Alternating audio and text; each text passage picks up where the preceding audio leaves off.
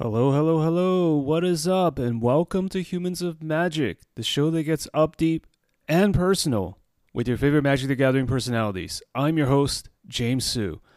Welcome to episode 111. Can you believe we have 111 episodes? I can't either. 111 with Joseph Johnson, aka Black Nito. Joseph is one of the most amazing magic content creators you will ever meet or talk to in your life. He runs Tabletop Jocks, which is a must subscribe, must follow YouTube channel featuring some awesome Magic EDH, D&D, and other gameplay. Don't make the mistake of thinking that it is just for Commander because Joseph has a vision. He is a man on a mission, and you're going to find out all about that mission today in this conversation. What's really also cool about Joseph is that he has wide ranging interests. Actually, even before magic, Joseph grew up in Michigan, in Flint, Michigan, and has an acting background. He's actually done so much TV and film work, it's unbelievable. So when we were planning this interview, I actually told him, "Hey, look, Joseph, Joe, we don't actually have to talk about magic at all if you don't want to because you know, quite frankly, the man's life is so interesting that we don't even need to talk about magic. This is really what the ultimate humans of magic mission is is that if the guest just wants to talk about life, philosophy, background, where they came from, hey man, I am totally down with that. Oh, yeah. Almost forgot to say, he's also doing something called the Cookout, which is a way to feature African American people of color content creators and really highlight them in the gaming slash magic community. It's a great initiative. We'll definitely get to hear him talk more about that as well in this interview. It's a wide ranging conversation. Please enjoy my interview with Joseph Johnson.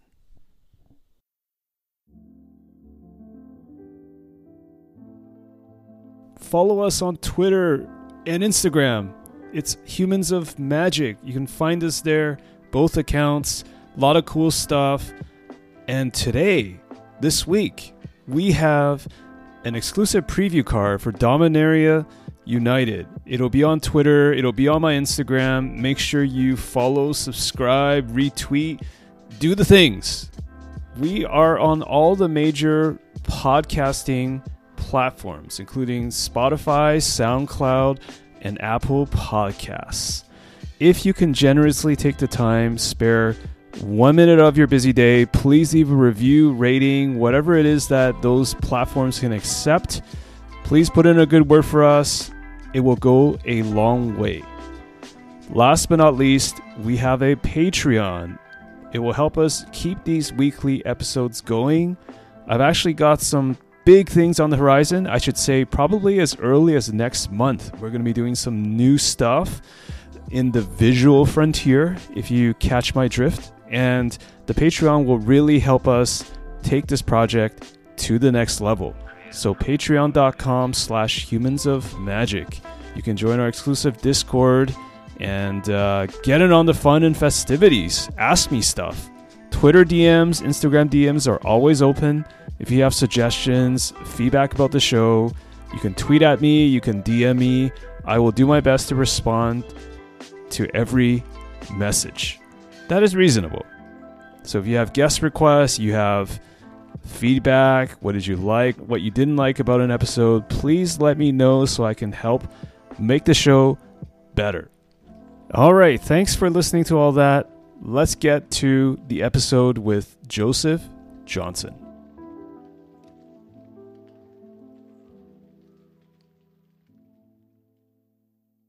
Today on Humans of Magic, I am here with the one and only actor, content creator, amazing person extraordinaire, Joseph Johnson. Joseph, how are you doing today? What's going on? What's going on? Thank you, uh, first and foremost, for having me on here. I'm super stoked. Uh, honestly, I, uh, you know, I've been talking to my fiance about it all week, and she was like, "Okay, I'm gonna go on a little walk because I know you're gonna be hyping the house, and I ain't gonna be able to watch my TV and stuff. So let me. That's awesome. Uh, yeah, I mean, I see your uh, you and your fiance, like you guys are all in your was it the Instagram account or the tabletop jocks or your personal? Like that's it seems like you guys are very happy together. I'm excited for you guys. You said fiance, so I'm just wondering has has the big date been set already?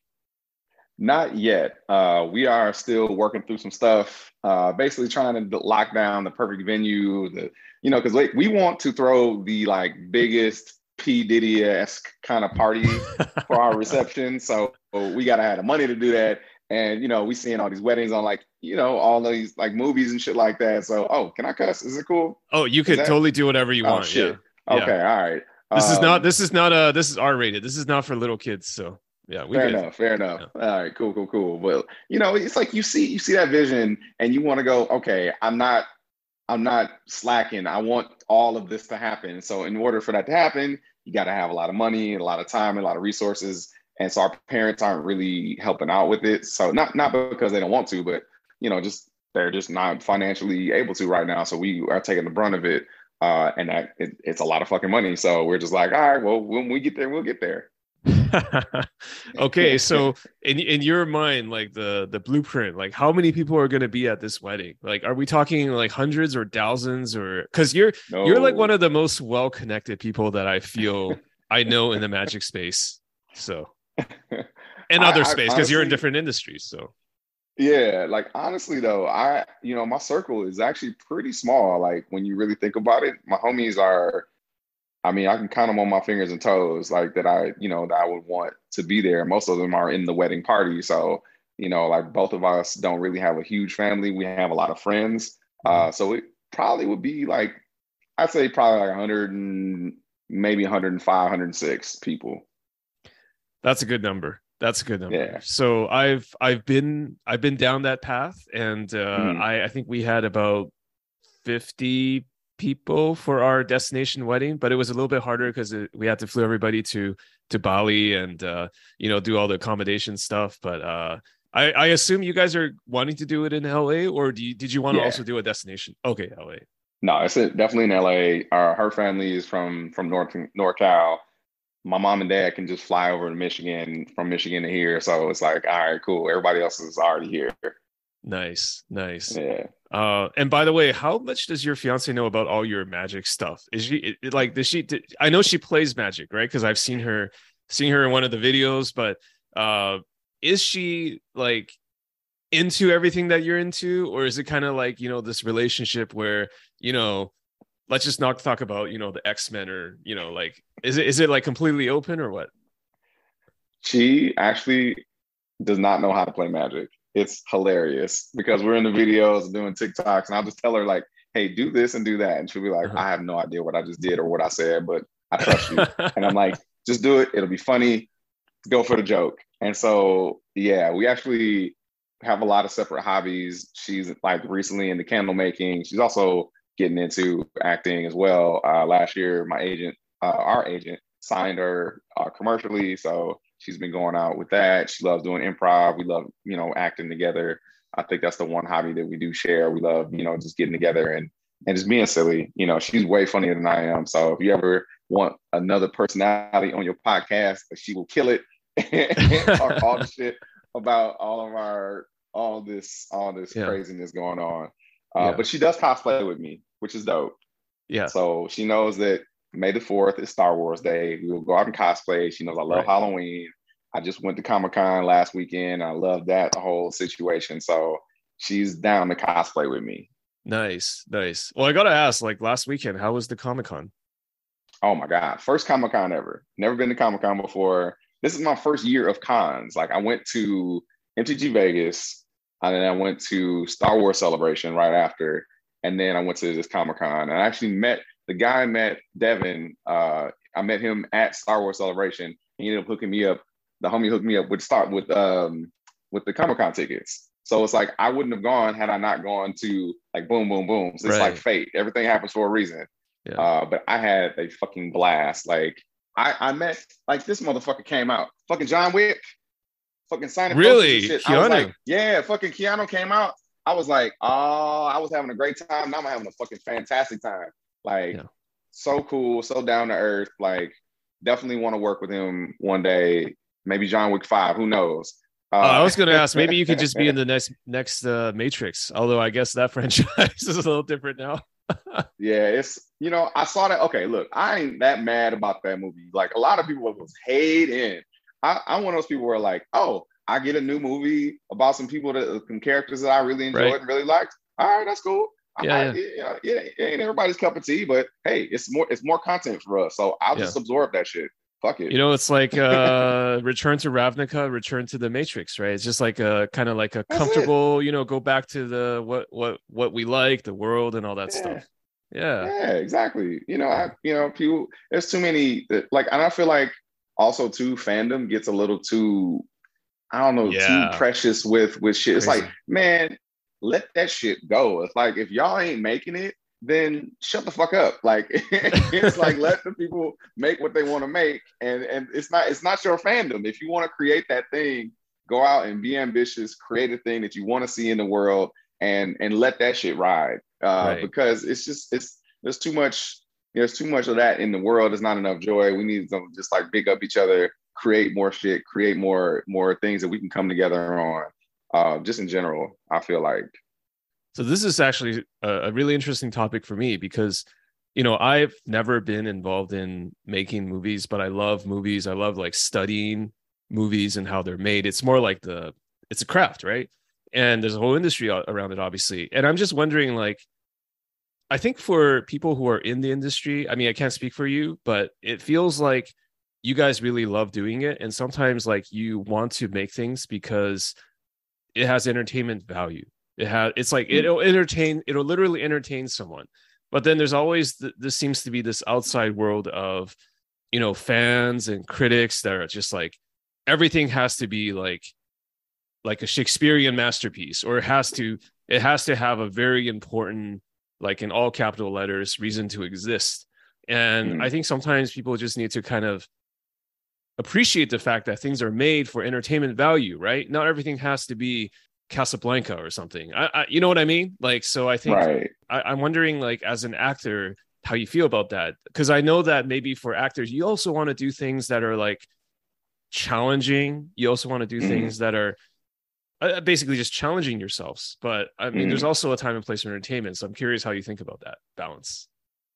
I mean, I think there is a very unique balance with within, especially being an actor. Um, I think that the way I approach a character and you know, no matter what it is, I'm going to have fun on set. Whether it's uh, you know a, a, Greek Shakespeare tragedy, you know everybody's dying, getting killed, to you know the Pineapple Express kind of you know humor, fart jokes, and, and Anchorman and kind of stuff like that. You know that everything that exists in between that. Um, I think there's always, you know, when no matter what, when you see someone behind the camera or behind or on stage performing, there there's a certain element to that that I think is just so sacred and it's like it can't be taught. It's either you you you can like you can try to like you know it's not like a sport where you can get better over time. It's not like you know when Michael Jordan first started off he was like eh, kind of so so and then he practiced and developed. Like you can practice and develop all you fucking want. You can learn lines. You can do that. But like when it comes down to relating the story and telling that story and being that character and being passionate about that that's not something that you can really like study on i mean you can study i guess but it's something you have to fucking feel like when i'm on mm-hmm. stage i don't think about my lines or what what's going on next i'm thinking about like i am in this character this is how i relate to this person this is the situation that's going on i am fully fucking there and mm-hmm. you know and then when you come out of it you're just like oh shit what happened like mm-hmm. I've had so many moments where I was on stage or on like on set and the scene they yelled action and I forgot what the fuck was going on and I was like, was that even good? Like what what the fuck happened? It's like mm-hmm. I just like just like out of body experience. You were somebody else. Yeah. Interesting. Yeah. So many times that you know you kind of, especially when you get deep into a character, but even if it's a, a comedy and you transcend and you're going and you're going and you're going and you're riffing and you're, you know, like I had this moment with uh with Louie Anderson rest in peace, um, on the set of Baskets. And I walked in on set and you know you could tell his presence was just emanating throughout the entire room. And he came in and he was cracking a couple jokes, and he was like, "What is this scene? What are we doing? What's going on? Who's your name? How's you how you doing? Let's take a selfie." And I'm like, like what the fuck is going on?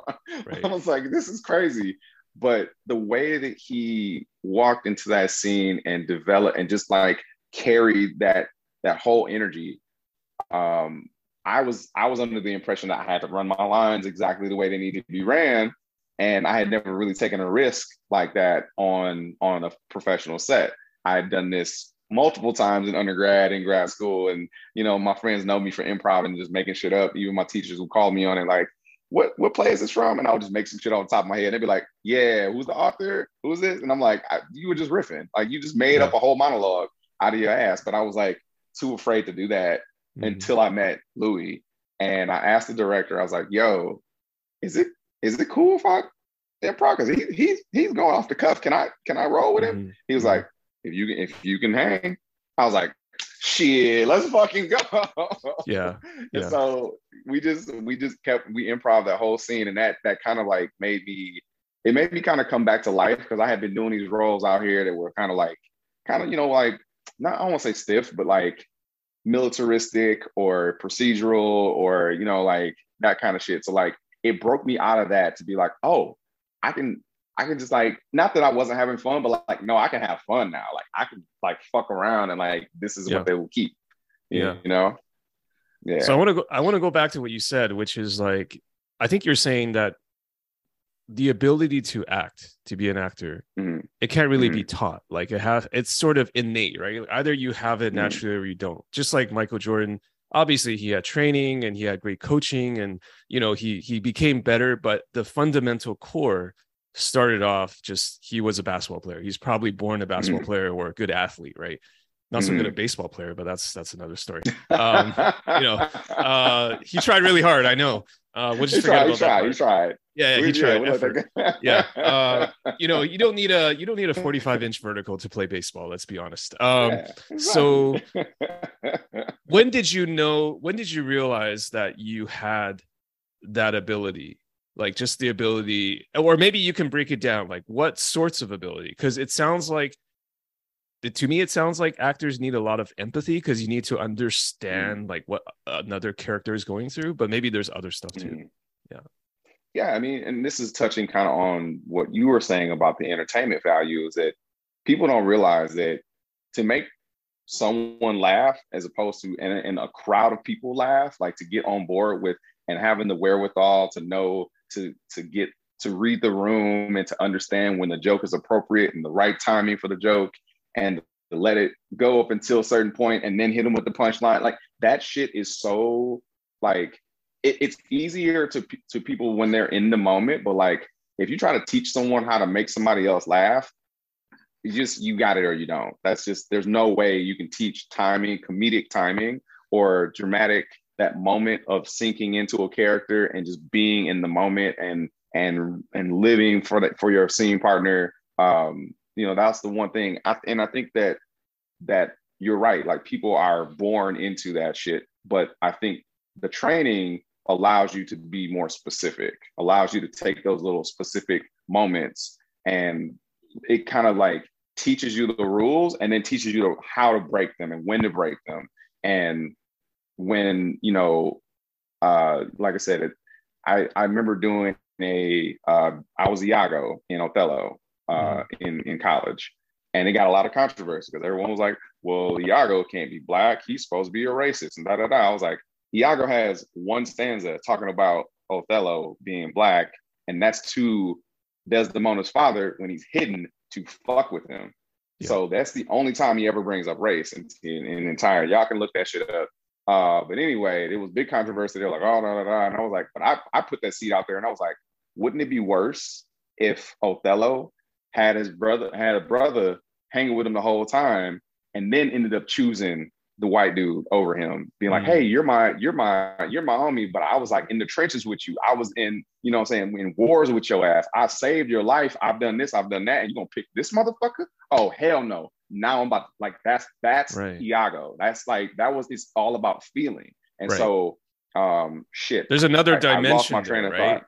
Uh, sorry, I- I- let's yeah, just yeah, build on that. Like, there's another dimension, and I think it's also really cool because as an actor, you're able to kind of create these new dimensions, like because because basically what Mm. you just did, like in 30 seconds, you you kind of broke down like this is this is a way that Iago was thinking about that you may not have thought it he thought about it like like Mhm. that that justification or developing a character as an actor i think it's also super important and that's also a skill right because it's like how you don't Yeah. i mean I, i'm guessing you don't like you're not born and be able to to do that but like what is it is it like life experience is it like just thinking super critically is it like training that lets you like kind of rationalize iago's motivations in a certain way I think it's both. I think it's I think it's life experience mixed with the training that you get as an actor because you never want to lose yourself or who you are because you as a person are you and that's it. There's no one else like you. So you lean into whatever role that you're in and you bring a little bit of yourself. You bring a little bit of your own experience. You bring a little bit of your life choices, a little bit of uh, who you've been around. And when you even when you put on an accent or when you put on a walk or when you put on a thing, you think about a character, you think about someone who's in your life that inspired that moment to bring about that thing in that moment and going, oh, boom, I know exactly who this character is. And and then you just run with it. And like you can pick, you can pick a Venn diagram and be like, okay, like where am I gonna go with this fucking character? And then that when that thing hits you and it fucking resonates, you're like, oh, I feel that here, here, and I don't have to fucking think about it. Boom. And you just keep going forward yeah. Um almost like my like sam like a samurai just like you just keep moving moving forward. I've had a little bit of a little bit of samurai training as well. So like Oh, okay. Okay. yeah so like that's kind of how i'm very like you know i set my eyes on a goal and i'm like all right cool i'm gonna move through that goal into the next thing. Um Yeah. but back to the other point what i was saying is um you can't teach someone the innate nature of what what we do is like i was in that play and there will be a moment there was a moment where i had to do a soliloquy. And everybody knows the the shakespeare monologues or whatever. But i said no iago is a down-to-earth motherfucker. He's playing these dudes. So i dropped my shakespearean accent and i just Mhm. went over to the dude in the front row. I sat next to him. I looked over at him and i gave my whole speech to him Uh-huh. everybody was like leaning in and crying around. And I made sure I like I, I reflected enough so that people could hear it. you what- they knew you were I talking but like- they couldn't hear every word right yeah Right, right. And so I was like, hey man, what's what's eating that says I play the villain? when this advice I give is free and Mhm. honest. I mean, probably to thinking indeed the more, you know what I'm saying? And I just went into that whole thing and he was just like, and at the end of the play, people were coming out and then being like, I didn't know who to fucking side with. And then Mm. when I saw Black Panther in theaters, I felt like before we saw that, I was Killmonger and Othello was was T'Challa. and I was like, oh yes, I did Yeah. exactly that. That's that's dope. yeah Um, but it's just being relatable. It's being relatable to people and understanding, Mhm. and like you said, having that empathy for people and knowing exactly where they come from. And, and if you come at someone on some real shit, they'll more than likely respect that or at least understand where that's coming from, unless they haven't been approached with some real shit before. Mhm. But that's not everybody. It's not for everybody. Um, but that was not planned out. I like they had to put the spotlight on thing, and I, and oh had you mean not this is the improv well, this is like the spur of the moment that thing. was that was Yeah. a spur of the moment shit, and like you can't teach anybody that. And it's just something that I felt. I didn't want to be on stage like talking at these people. I wanted to be like, no, no, no, y'all gotta fucking hear Yeah. me. Let me, let me, let me, let me come out to y'all. Yeah. Let's let's see what's up. And the, the stage manager lost her shit. She's like, could you please not do that again? we weren't prepared for that. Or could you I could just imagine her do you- look, just just terrified. Like, what is what's happening? Right? fucking Yeah. terrified. Like the person in the spotlight, they were probably just like calling cues behind the stage, like, "Hey, this motherfucker is doing other shit. Put the spotlight on him." And Yeah. it was it was fine. It was, but it was cool though. It was you know it, it Yeah. worked out. But that's the type of shit that you can't innately teach someone and shouldn't stifle it. We should all be kids. We should all look back to the whatever makes us you know have that joyous experience. We're all big kids in heart, and when you lose that sense of play, that sense of uh, you know, joy, you know, you get into your nine to five, you get bogged down and you stop playing and you think that, oh, the world's like this and this is how things have to be. And it's like, yeah, to a certain extent, But as a kid, we know innately we all want to play. Mm-hmm. We all want to have fun and we all want to hang out. And when we hit that playground, essentially that's that's what it is. That that theater or that stage or whatever you're you're good at, whatever you're you follow your passions to, that's your playground. And you're you're not working anymore. You're having fun in your in your space. Mm-hmm. Um, so yeah. How do you reconcile that that balance where to me, like the acting or the the movie industry or the whatever you call that that industry that world is like a huge machine right you've got agents mm. you've got like people who are doing the casting calls and you got to do your mm. script reads and you got to like honestly just like curry favor to get that role so there's the aspect of that but then there's also the aspect of just extreme creativity so it's like to me it feels like if you want to be a creative person and you really enjoy and you love doing it which it sounds like you do you got to like mm-hmm. pay the tax of being in that machine right because even in that mm-hmm. othello play where it's like uh you were able to do your thing you still have to find a way to in a way subvert the traditional form of shakespeare or the production itself mm-hmm. so it's like how do you see that to me it sounds it seems like a very interesting dichotomy or a balance. It's a very interesting dance that you have to do with yourself and with like you said you have to know that you're breaking the rules when you're breaking them and be very specific about breaking those rules because you can't do it so far that it's like okay this isn't the thing that i came to, that i signed up for anymore. But finding those little moments and finding little moments in you know the big machine the intricacies that you know and and and asking permission. And and you know for i guess for future actors if you this is something that i learned actually during the pandemic is that it's okay to ask permission to hey is it cool if i improv? Or is it hey is it i have another thing. Is it cool to do, to do this? Because you yourself have have trained and, and practiced and did the thing and they already may have cast it to someone who's you know b- bigger num- name or whatever and that's fine. But as long as you're having fun doing the thing they're going to see that and they're going to call you back or or they won't you know whatever you know you'll move on to the next. Yeah. um but i think my biggest takeaway from being out here in the industry is create your own shit. Create your, create own, your own shit. Right write your own shit. Direct your own shit. Like be on set with something that you've created and and done the due diligence to go out and get all the things ready for it.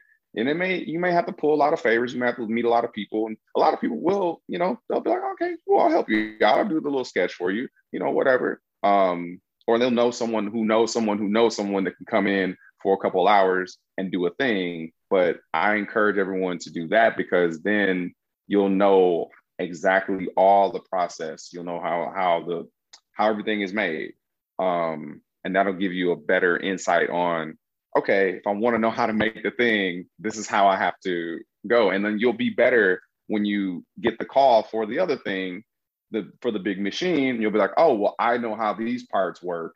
Cool. And always, always, always treat everybody with fucking respect.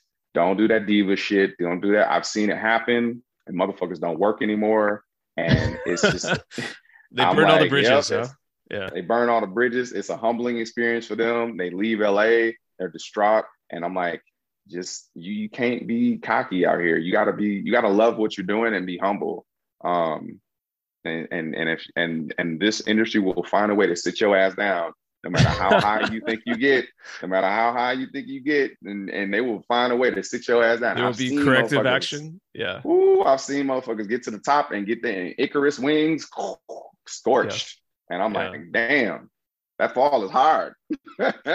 so, so, so, Joe, what's your theory on? Because you know the way you described it, I think, I think acting is actually a really creative endeavor, and it requires like inhabiting another character, understand their motivations, and dare I say, again, the E word, empathy. You need to be like mm-hmm. empathetic to other people so you can become them, right? So, how do you explain? What's your theory on how?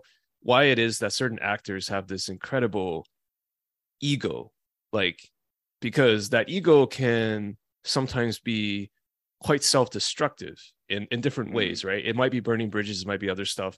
Is it is it because like there's some actors that are really just super talented at pretending to be somebody else and it's not about empathy? Or like how would you describe that uh i know it's kind of a leading question but yeah, i wonder if you have any theories on that.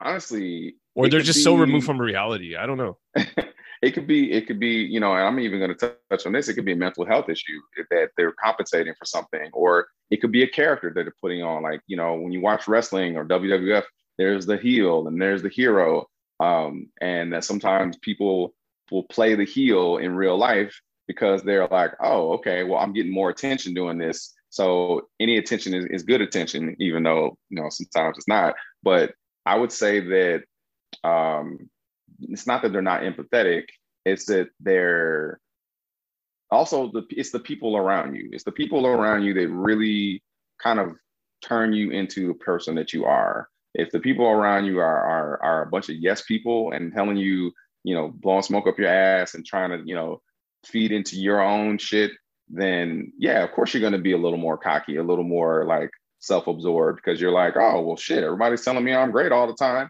And that those aren't friends you know yeah. if, if people find themselves surrounded by a bunch of people who won't look in your nose and say hey man it's a booger in your nose. You need to get that out of there. Or you walk outside and your shirt looking all funky and they're like oh yeah you look great. And it's like you know but but but in their mind they're laughing at you because like oh you look like you know shit. It's like you want to get a, a, a tribe. You want to get your tribe when when in any endeavor but especially in acting because you want to get people around you who aren't just trying to party all the time, who aren't just trying to sit there and and um, you know, the people who are motivated, who want to make make things, who want to create, who want you to be better, who want them to be better, who want to introduce you to other people who are moving and shaking. That's the kind of environment that you want to ultimately get in a circle of. Right. And you know, you even said you just have a a handful of really good friends around you and i assumed like they have their head on straight and things like that. So is it challenging to have to cultivate a group like that? Because i i don't I've, i don't actually live in la but i imagine there's always a lot of people coming up to you thinking saying they can do something for you like every like there can be a kind of like uh transactional nature to to mm-hmm. life. And so i'm wondering how you manage to uh, you know, make sure that you've got the right people around you that are that are actually, you know, looking out for your best interests, basic, basically. Yeah, well, just it just takes time. You know, it takes trial and error, and also growing as a person. You know that you're going to sometimes outgrow other people, and that's just you know where you were five years ago is not who you are now. And if those people haven't, you know, climbed that mountain with you, um, and they're stuck back where over there, it's like sometimes you got to do the hard thing and go, well, we are in two separate worlds now. We're in two separate places. I gotta let you go. You know, no hard feelings, but if you want to, I'm gonna keep going over here, and then it, and then you may hit another fork. You may hit another fork, but that's it's growth and change in life. And and once you find the people who want to grow and change with you, and or I'll just like you know, it's just it's just a natural thing. If it naturally happens, you find that crew that you're like, oh, this is this is dope. Everybody is is on board. Let's let's get it. Yeah. No, this is this is I find really I find this super relatable because I'm even I was actually just telling a friend the other day, like I've I've lost friends over the last five, ten years just naturally because mm-hmm. it's not like I pissed them off and we had an argument and it wasn't even like they were toxic and I didn't want to have toxic yeah. people in my life. I mean, that has happened mm-hmm. too, but it's mm-hmm. it's just kind of like I have the, I, I like to think like if you if your friends don't change a little bit over the over the past like five to ten years that probably means you're not trying hard enough in your career because if you're trying to make things happen in your life then naturally speaking you'll just figure out how to get that you know use a magic term like have affinity with like people that are like-minded and try to walk down the same the same path right so yeah, exactly, exactly. Yeah. That's what's up. Yeah, same, same. I, I relate heavy on that because yeah, I mean, especially you know, like I said, in the last like five to six years, you know, when you hit that, like especially after the pandemic, like I feel like there's so many people's personalities that like shifted and changed and became other. And I so many people I was like, oh shit, I don't know who the fuck you are anymore. I'm out. It's out. okay to change, but maybe it's just not the compatibility is not there, right? Yeah, yeah exactly. Exactly. Okay. so how do I gotta ask though, how, how did the pandemic uh change you? I mean, I admit I'm I don't know you I didn't know you before, but like how would you mm. describe mm. how the pandemic changed your your mindset or how you look at things? Did it, it? It made me oh go for it. Oh no, I said did it change you? Yeah. It it definitely did. I think it it made me realize I need to step my game up. Um, with that regards into like because a lot of things were kind of getting in my way. You know, I had all these little side jobs I was doing. I was bartending. I was hosting karaoke. I was doing this. I was doing that. You know, a lot of things that were distracting me from focusing and honing in on just being an actor, being a, a creative. And I think that when it came time to figure shit out, it was like, oh, well, I got a lot of downtime. I actually have the time to like hone in and work on my craft and make, you know, you know, figure out like where the industry is now and what do I need to to step my game up to get to that level of okay, I am castable at any range. Um, yeah, and it was just like a lot of you know taking online classes and doing like those Zoom calls. Like there was be classes like this that you could take, improv classes, because everything is through camera phone now. Everything is through this. Like this is my audition every t- every day. Um, not every day, but a lot of days like that. And it's been that way since then. And having to change from going into a place and getting to know people in the first like five ten minutes and then doing the audition. Now it's just boom, here we are. That's the phone, go. And it's yeah. like, oh shit, okay. But I like that. It made me kind of get break out of my shell and start to create more. And with that, figuring things out that, oh, I don't have to like bust my ass, you know, doing triples and doubles at a restaurant or whatever. I can do other things that make bread that will su- sustain me in my art until the next big thing. That's that's great. So I'm going to actually go back in time like quite a bit and I'm super curious to know like how I mean obviously you're born with it, but when did you first fall in mm love with acting? Oh man. Well, from what I remember, I think the thing that clicked with me that I was like, "Oh shit, I can do that." Like every day. I'd be going home from school, like from like little kid, watching Fresh Prince of Bel Air, watching, you know, uh, you know, all the, especially specifically that, that show. But there was other shows I would watch like Power Rangers and shit like that too. And I was like, oh man, I want to Power Rangers. Um, but specifically Fresh Prince of Bel Air, I resonated with his character.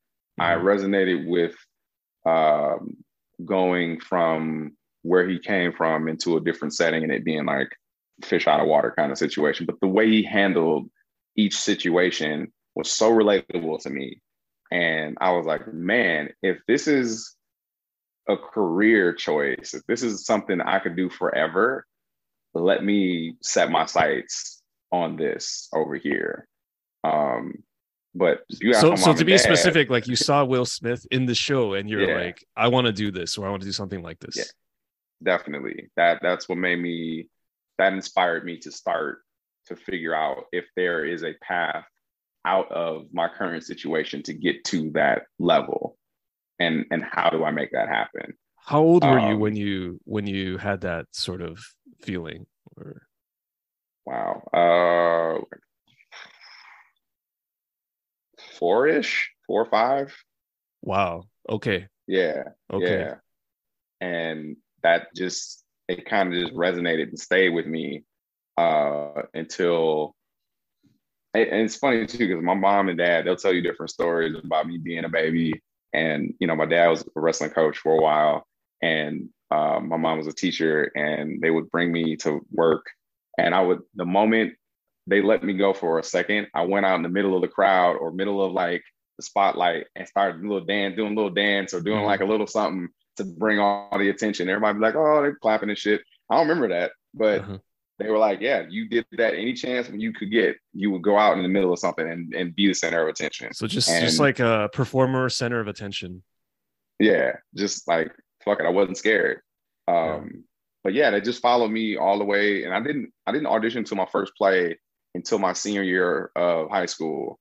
And I took an improv class to kind of like figure out, okay, am I actually good at this? Mm-hmm. And the teacher was like, yo, you need to audition for school. I'm gonna give you some stuff, audition for schools. And so the first audition I went out on, well, no bullshit, was for Juilliard. I okay. I went out. This is like a movie right here. yeah, it was hilarious. Fucking Michael Mann was sitting behind. I had no like acting training. I hadn't been in a, a play or anything like that yet. And so I did my monologues and they go, okay, so your resume is kind of thin. Have you done anything? I was like, nah.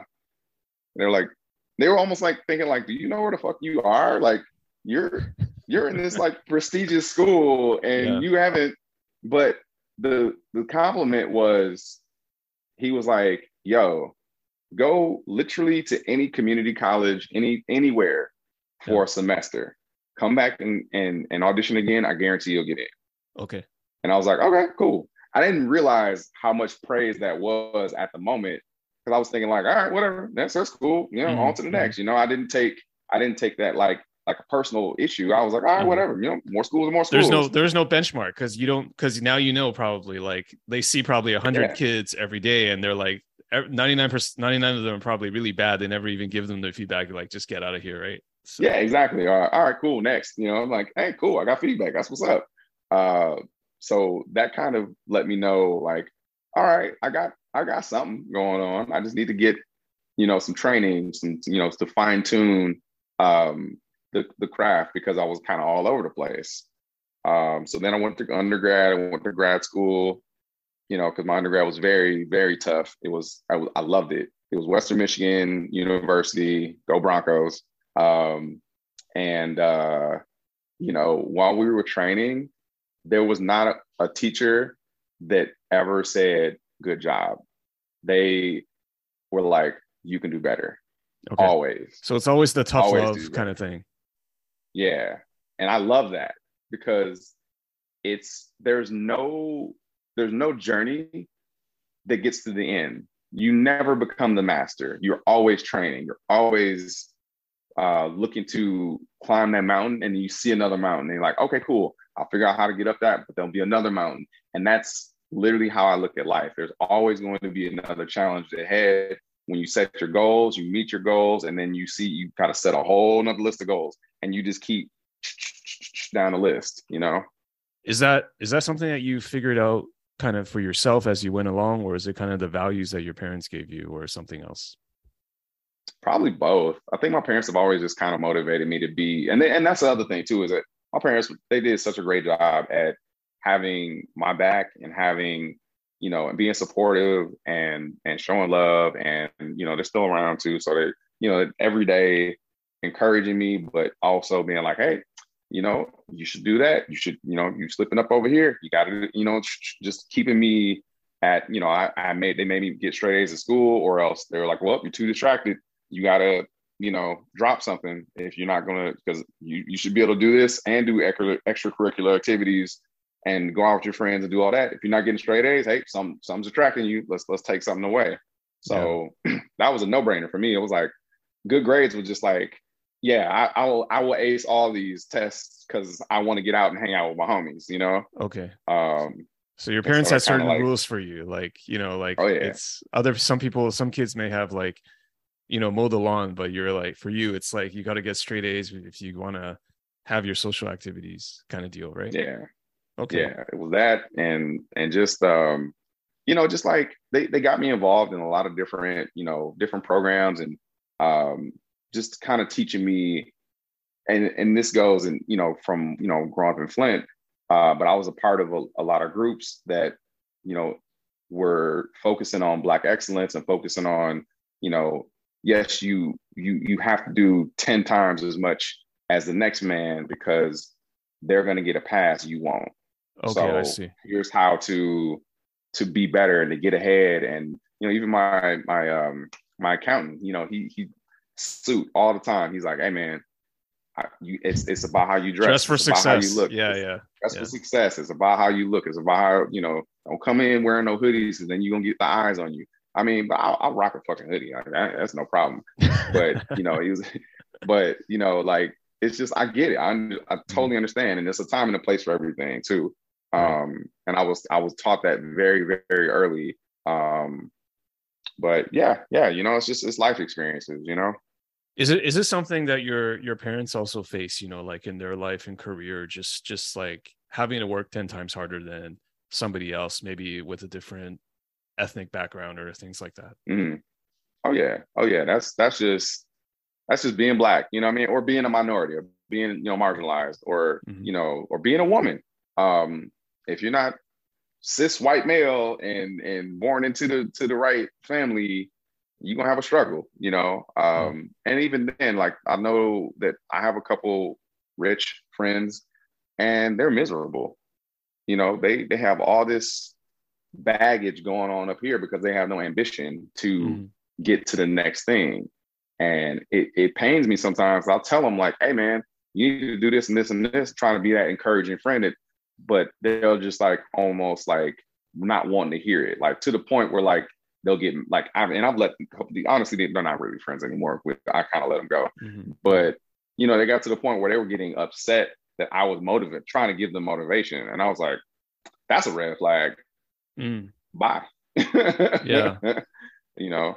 Do you, um, mean like they're just they're just kind of in that negativity or they they just don't enjoy being almost like they don't enjoy being alive or they don't enjoy any any of what's surrounding Yeah. them or- all of that all of that honestly you know it's like you know i think i think ambition is is a huge thing for me um you know like that's that's a key component that i use to measure the people i want to be around um and that are around me if like if they lack any ambition whatsoever i'm kind of done because i i'm i'm very turned off about people who don't want something better where whatever their their focus is and not getting the to be the not the best but like to keep on getting up like climbing the ladder Yeah. that to me is like ugh. I don't want to be around that. Okay. I guess you were never you're just not wired that way. Yeah. Yeah. yeah i just i'm I, yeah exactly i don't Uh-huh. and yeah no i feel you like and i and i've run into a lot of people who who kind of have that oh man i don't know how to get to that point and and i don't honestly you know i'll, I'll have people hit me up and they're like man i'm, I'm so inspired by what you're doing and this and this and i'm like man if you're inspired by that just wait you hold on i'm, I'm just starting out motherfuckers like i got a lot, i got a long way to go don't be Right. inspired by this yet but Yeah. but you know, but that's that's dope. But like, I, I just want to let people know, like, there's a lot of there's a lot of irons in the fire. There's a lot of shit like going Mhm. down. Like, stay tuned, motherfuckers.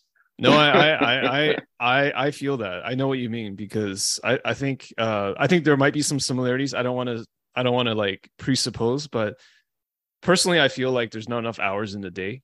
You know what I mean? Like, Yes, Like- yes, it's like every day I'm wake, I wake up and I'm thinking like, how am I gonna, how am I gonna make the most of this, right? And one of the, Mhm.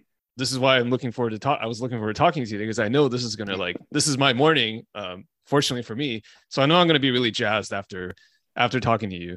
But it's it's fuck it's yeah. like you got to get your sleep. You got to get your seven eight hours for for Mm. me. Some people can do less sleep. I don't I, I don't know. Can you do? Are you like eight hours a day or?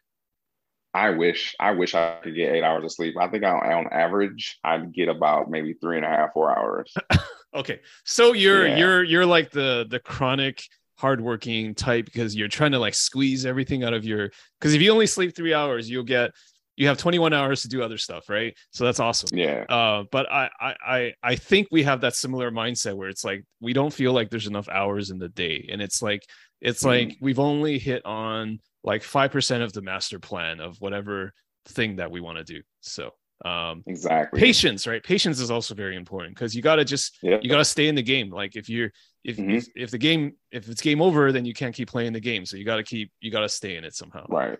Yeah yeah right. yeah Yeah, and- Um, and I think that's another thing too is like having the patience and having the the the fortitude, the mental fortitude, the physical fortitude, and and and just being happy in the space, but wanting to continue down that road without it being so uh, begrudgingly to your body or to your mental that you you can't move forward, that that's that means you're in a bad place, you know, or yeah. doing something wrong. But if you're having fun and, and doing the thing, and you're like, man, I'm so motivated to keep to keep moving forward. That's that's a good place to be, and just keep keep keep going.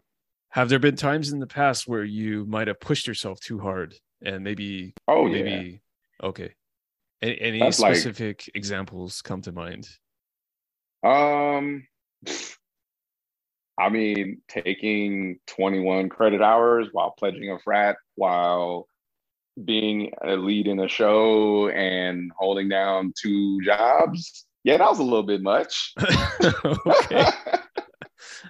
that was I remember that that that that that, that year sucked.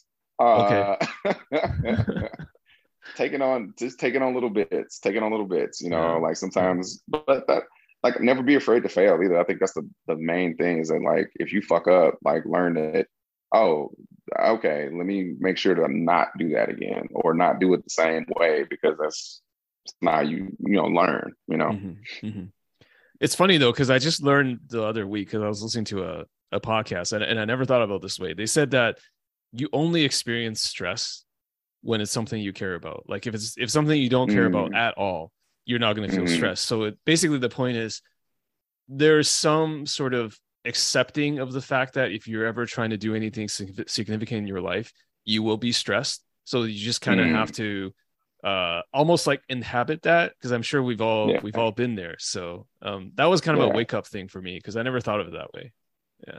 Same. Yeah. You know, and like, yeah, that is crazy. I never thought about it like that either. I'll have to I'll have to like reflect. yeah, because if, feel... if it's like, you know, somebody you don't know and they their stuff got stolen. I'm not saying don't have empathy, but it's like, you know, if it's really far removed from you, you're not stressed about it. Or um, right. if your coworker uh you know has to quit their job you're probably not that stressed about it like it's it's indirect yeah. right but if it's something mm-hmm. you care about you're going to be stressed so it's just it's just mm-hmm. to what degree you know yeah that's interesting yeah i'm gonna i'm gonna i'm gonna ponder on that next time uh something like that comes up yeah because that's that's really interesting never thought about it like that cool. but uh tell me more about your parents like i because you mentioned that your mother was a a, big inspiration. Maybe we can start with your your mother. Like, what was she like, and you know, in what ways did she uh, she inspire you?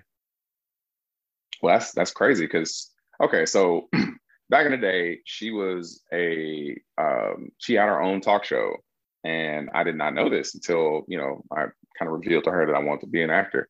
Um, she also ran a theater in Flint called the McCree Theater, and you know, that's when I would get up on stage and you know, do the thing. Yeah. But um, she kind of let all that go when she had me because she was like, I want to focus on being a parent, being a good parent, being a mom. Uh, and she never really got back into the theater. Actually, she just released a, a book of poems called "This This Ebony Tongue," uh, which you can buy on Amazon for ten dollars. Plug for my mom. Um, but yeah, she's always wanted to create, and and once I told her that okay, hey, I want to be, you know, an actor. And uh, so she brought out all these tapes and all these, you know, cassettes and VHSs and shit like that. And she was like, hey, I put this on tape, you know, watch this, watch that. Like, this is the work that the culmination of work that she had done in her life. She was so excited to show me because now she knew I would appreciate that because um, I wanted to be in the arts now. Uh, and I've always been like in the arts. I, I wanted to be a graphic artist for a long time, and but sitting back and drawing on computer, it was like, fuck, this is boring as fuck. I was just like, I was always making jokes in class, and I, I would get right. kicked out of class all the time because I was like making jokes. And like the teacher would be like, Johnson, you're gonna have to stop making jokes and making everybody laugh. You're distracting everyone. I'm like, I know because it's just boring. Um, but, but but yeah, like she's been a huge um, you know, person in my life that that you know I I look up to my mom in so many ways. You know, um, just every day, just her her her drive to be better and better and better. And I'm like, you know, she's she just ran a, a marathon like a couple like Ooh. a year and a half ago. Like she, yeah. you know, it's like it's like all this shit. I'm just like, she's always doing something. I'm like, damn, mom, you don't want to, you'll never want to sit down. you know, it's just it's just more and more and more every day. I I can come up with something new that she's done and or or starting to do. It's like, damn, like at this at her age, like who who makes a who's like, all right, cool, I'm gonna go get my book published. No one wants to publish me, so I'm gonna do it myself. I'm like, damn, mm-hmm. okay, mm-hmm. go mom, let's go. Like it's just she just motivates me con- consistently. Right. Um and uh and yeah, you know, she also she she's giving that she's giving that tough love too. Like, hey, don't fly too high. And you know, that's something my my dad preaches. He's like, don't ever get too low, but don't get too high either. Mm-hmm. Keep yourself balanced. Keep that yin and yang. You know, and he comes from a, a martial arts background as well. That's kind of mm-hmm. how I I got into it. Um, because he's he's more grounded and focused in that regard, and my mom's more go play. So it's mm-hmm. like the go play, but also stay focused and be, and be balanced. You know. Yeah. Um, from both of my parents. So that I I, I want to know how did your parents meet? Did you did they ever tell you? Like, because they they seem like they're from different worlds. You know.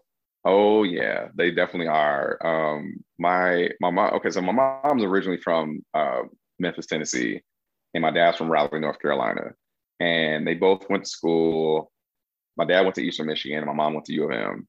And I believe the story goes that they had a mutual friend that ended up setting them up.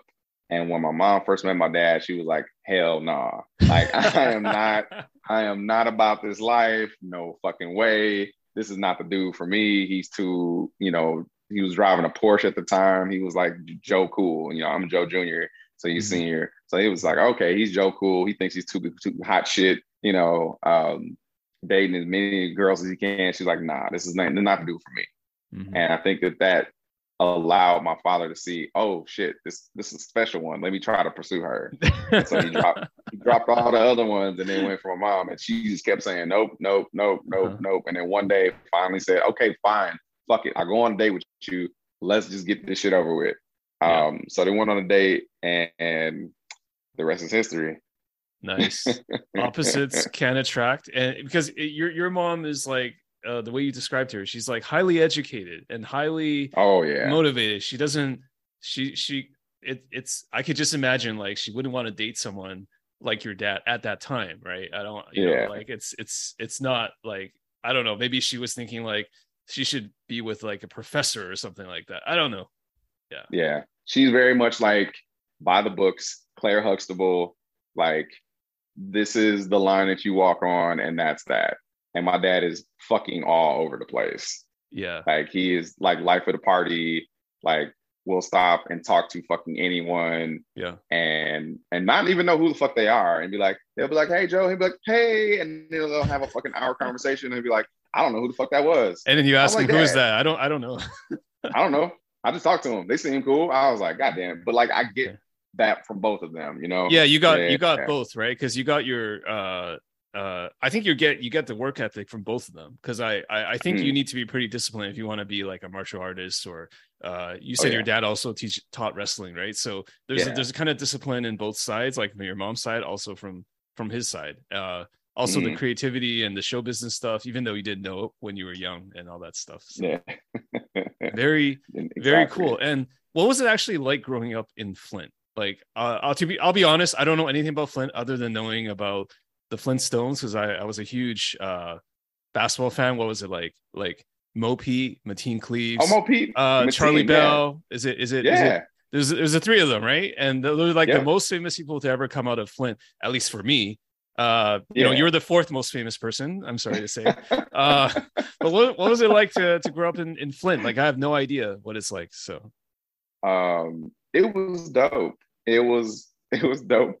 it was also like fucked up and scary and weird. Actually, uh, I used to watch them play basketball when I was a kid. Oh, really? Uh, and like in like back in like the back in like the back area behind all the you know they used to have this place called the units and behind yeah. the units they had a they had like a traditional hoop that you could like roll out. And I would watch them play basketball just chilling you know ride my bike over there and just watch them play. So that was I was getting to see greatness before. And I thought that that was that was kind of motivated or you know deterred me from playing basketball because I was like, well, if I can't play like that, then you, you do have to play like that if you want to if you want to play D one or you want to you want to get into the NBA one day, I guess. Yeah. yeah. So that that that kind of took me out of that. I was like, okay, I can't play basketball like that. So uh-huh. yeah, all is not life for me.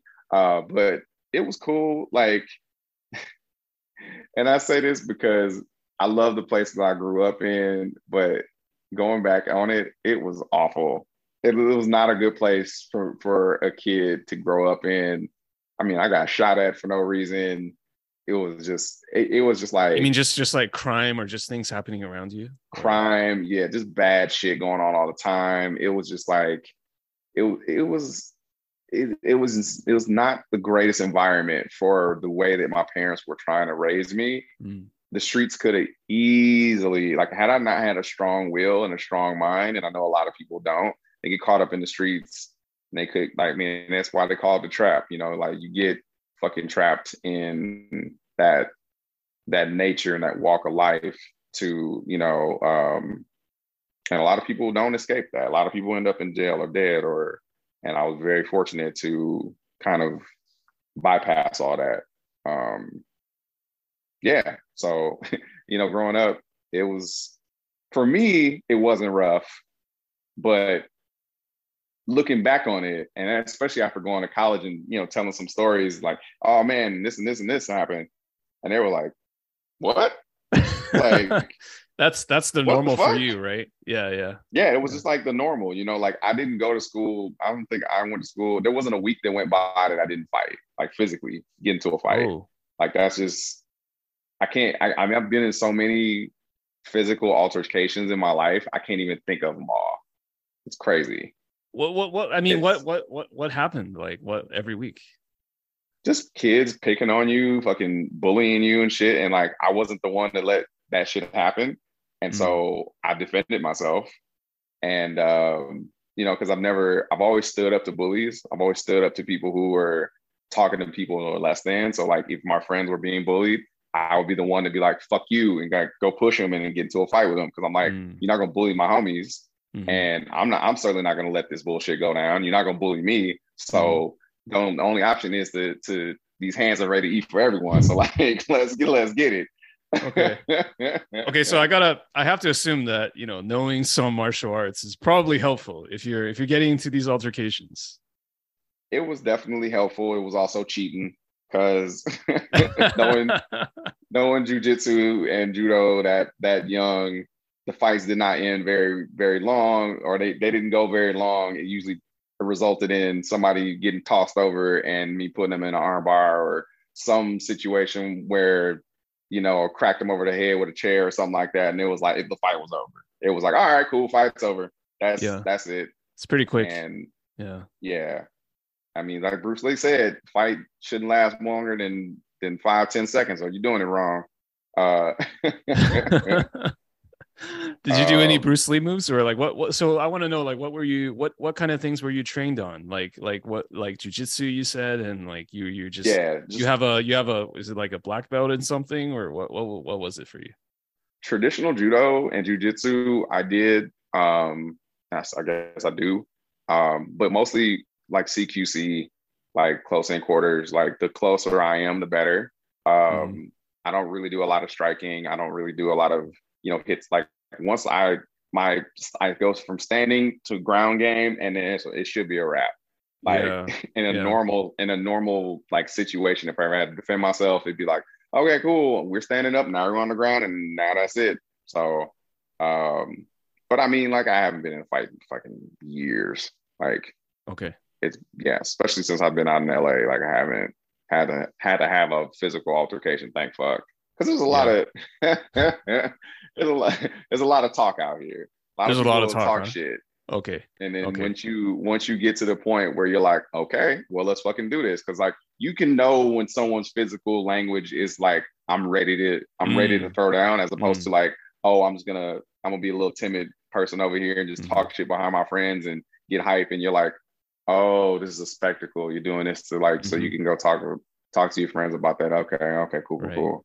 Right. you know? I think you can usually tell when you just look them in the eye, like if somebody really oh, wants yeah. to wants to fight, or there will be people mm-hmm. who are like, let's take it outside, and then they just disappear, right? And they just they just right. like, they do not want to actually start something, but they want to look tough. And I'll be I'll be yeah. honest, usually a guy, right? It's usually a guy that wants to look oh, tough oh, yeah. in front of their friends or whatever. Um, mm-hmm. I always see I always used to see these like YouTube clips. It's like, you know, someone who's trained in MMA or whatever, like there happens to be like just some drunk guy who's like trying to fight everybody or or there's happens to be like a like a grocery store robbery. Like have you had to use it, it use your skills in like a serious moment where it wasn't like I guess you said you haven't had to do that recently or since moving to LA. Only, so thank goodness. Only once. Oh, okay. I'll take that back. Like you have only to diffuse once. a situation. In, in let's put it that way in in LA, I was working at a spot and I walked outside and long story short, the guy had a broken bottle underneath his coat and he went for it. And I said, Hey man, put your hand down away from that coat or else I gotta break you down. And he went for it and it was like that. And I mm-hmm. boom, head bounced off the concrete. He was out, lights out. Right. And my friends came over because they were like, and I just checked him. It was just like a simple check, like, all right, cool. Hey, you're good. Just yeah. be cool. And I I saw like a pool of blood form around his head, and I was like, oh my fucking god, did I kill this dude?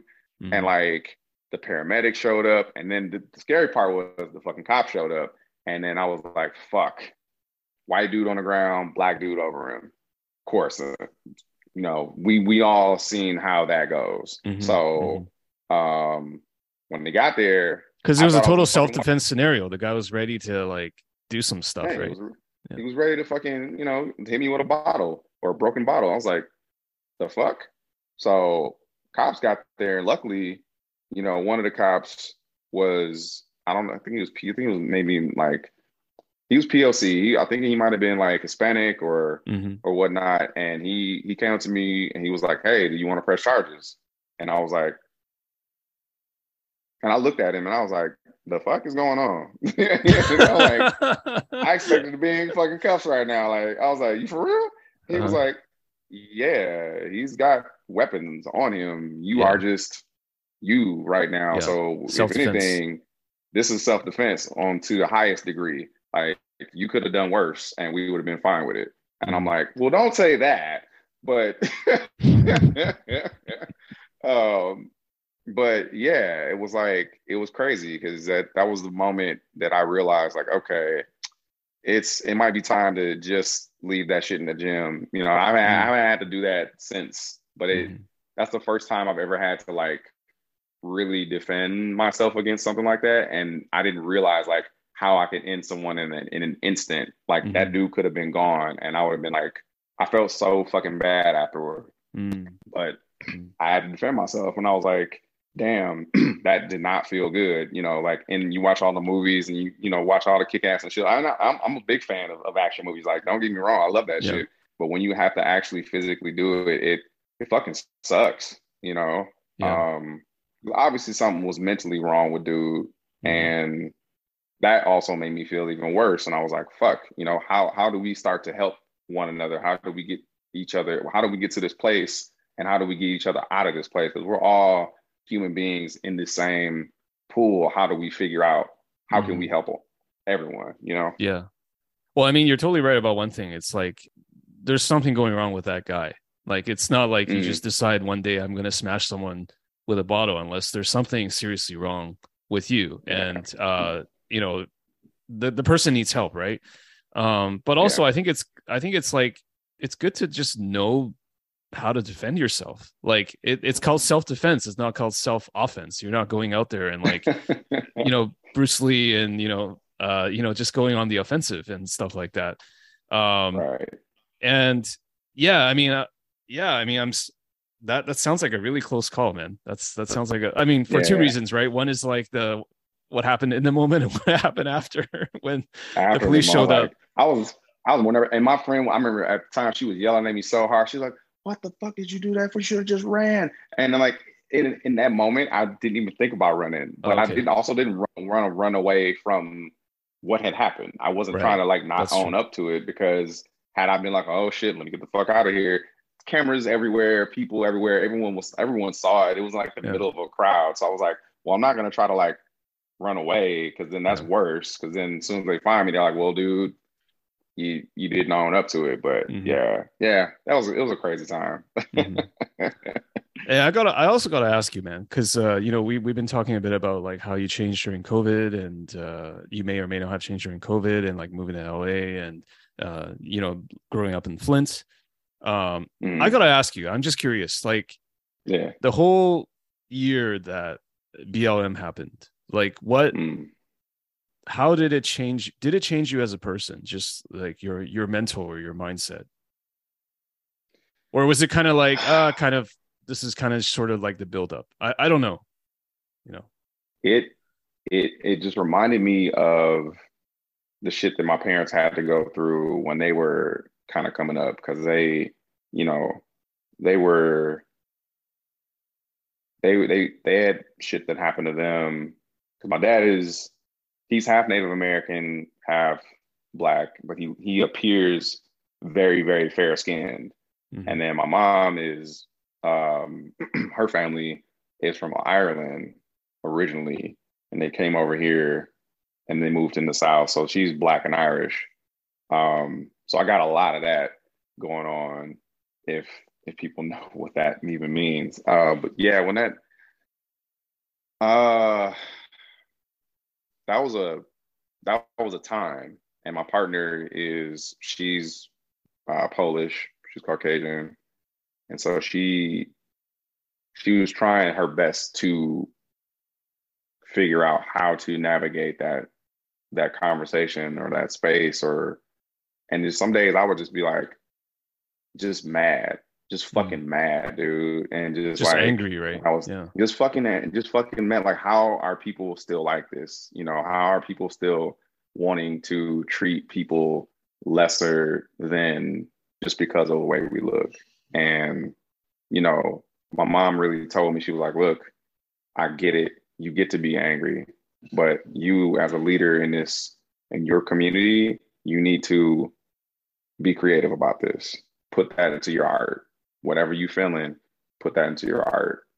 Um, and so I, you know, I did go to one um, uh, march, but I was so fired up, and they knew, like, I can get very passionate in that in in that drive to like want to lead the people in in these marches, and they were like, they're targeting people like you. You don't need to go out there and lead the march. You need to lead with your creativity. Mm. And I just kept. It's almost like we need you circle. to we need you to like do something more valuable than being like the guy at the front of the march, kind of right. Yeah. Which is I was like fully prepared to do. And like my partner didn't she she definitely did not want that. My friends didn't want that. They were all kind of like, dude, we support you. We want to love you. We, you know, but please don't get hurt. Please don't like these cops out here, they're fucking bastards and they will they will just they will end you. You know, there's some evil fucking people out here in this world that won't hesitate to see somebody like you that's a leader that wants to make change and wants to fight for your people's rights, that they will take you out. Um, Mhm. you know, because history repeats itself. So yeah, it was it was uh it was rough. And I mean it still is, you know, it resonates with me all the time. You know, every time I see, you know, a movie about slavery or a movie that, you know, reminds me about, you know, like, you know, when uh Daniel Kaluuya played Fred Hampton, you know, that was what that was two years ago Mhm. um you know just seeing these images it it uh you know sorry i just did i just did a you know podcast of shivan when i cried the whole fucking time so i'm trying not to go there uh, but it's it's hard to not you know feel that you know like i said being an actor feeling is my job uh Mhm. and so when i see wrong done to people it it hurts me on a visceral level and sometimes when people are like, well, you gotta have thick skin, you gotta have this, and you're like, no, fuck that. I don't. Like my job is to be empathetic and and be and feel. And if somebody were to tell me that my life didn't matter when I said Black Lives Matter, and to tell me that you know I should stick to um, keep politics out of the game, and you know this is relating to the magic and shit. Mm-hmm. I tell them go fuck themselves, mm-hmm. and there's well, right, there's a time and place, and I have a platform, and I'm going to do my damnedest to let people know that's what I'm about. And if you don't like that platform, then there's a there's plenty of other places you can go get your your source of entertainment from. Don't get it from me. Like, yeah. So, yeah, man. it's it's still there. It's still there.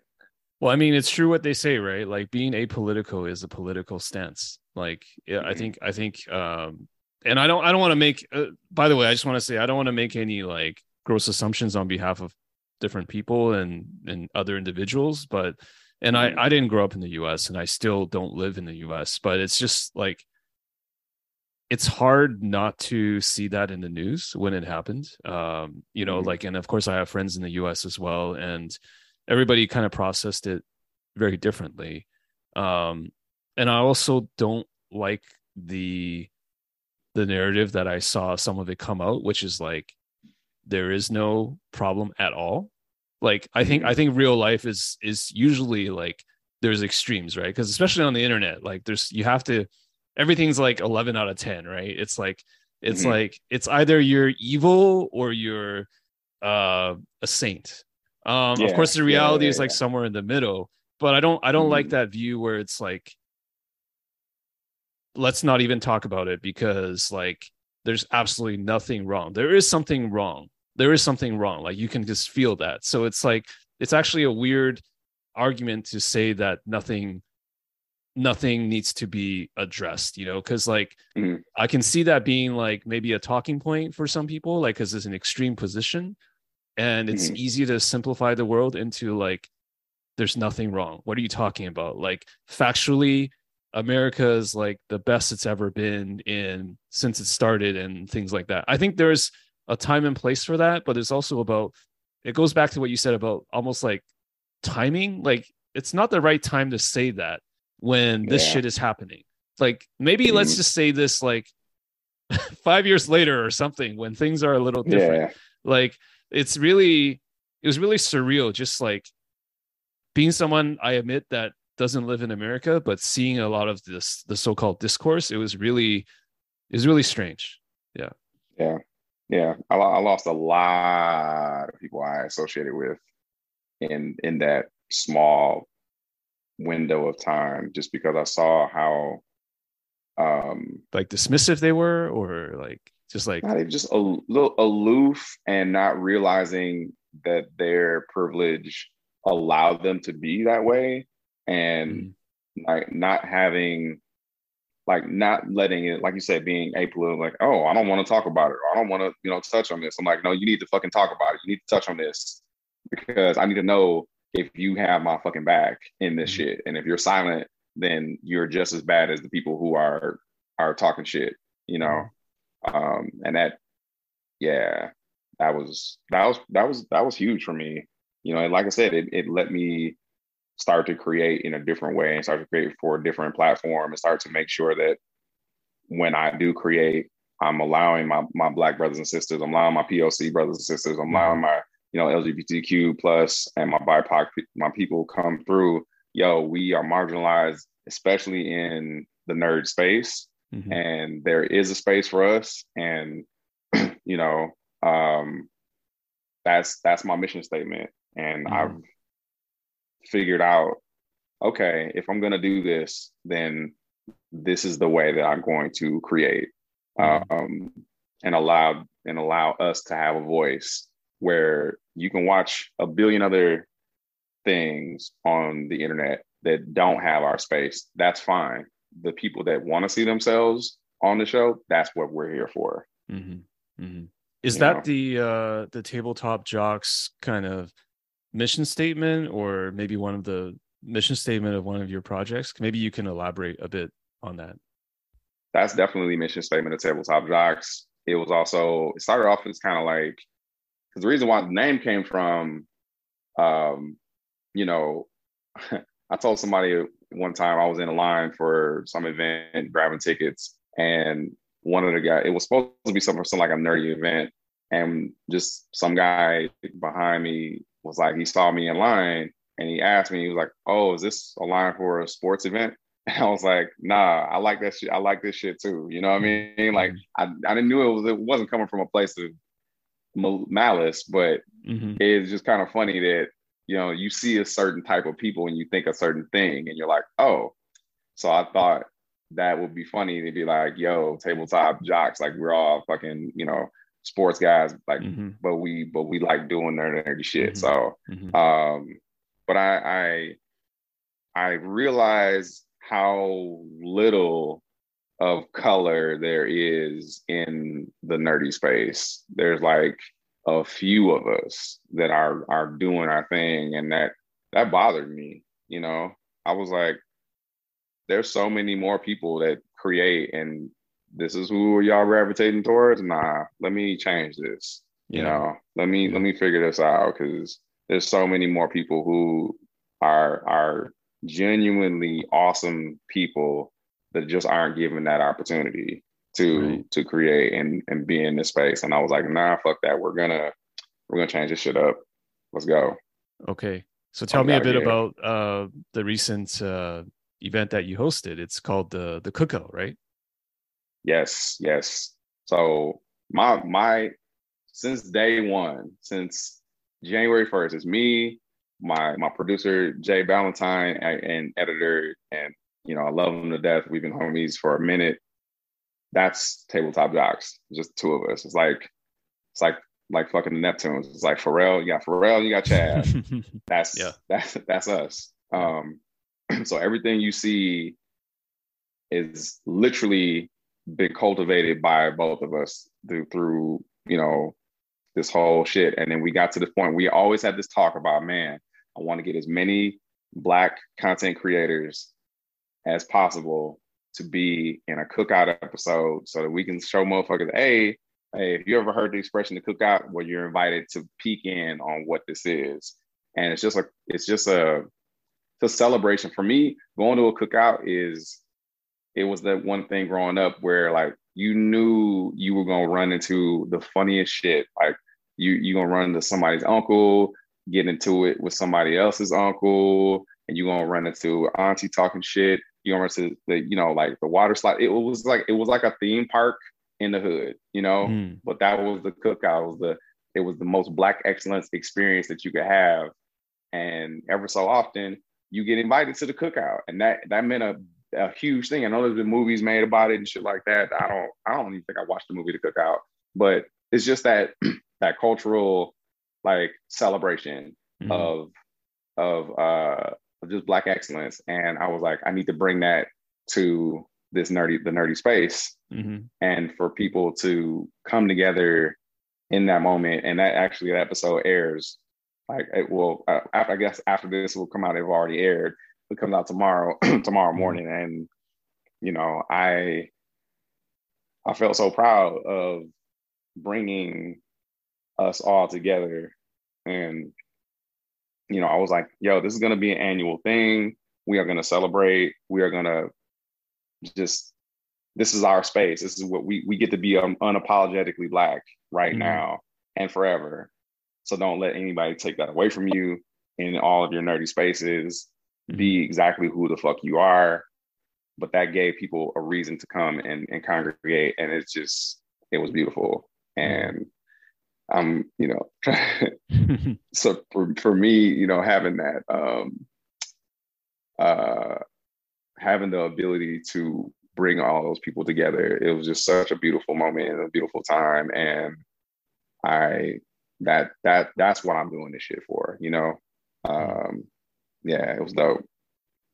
That's yeah. the cookout. yeah, I guess I guess uh, you you had to have been there, right? Because it's like it's always hard to ask someone to describe like the energy. It's kind of like it's kind of like how you were describing to me uh, the acting. You know what it was like to be in the mm moment as Iago. It's like you don't mm get that in a Zoom call or like talking about it after the fact. It's to be honest, right? Like like the energy mm of people there in the same space. Like you can't that's magic. Like you can't you can't yeah. duplicate that. You know, it's nah. it's just yeah.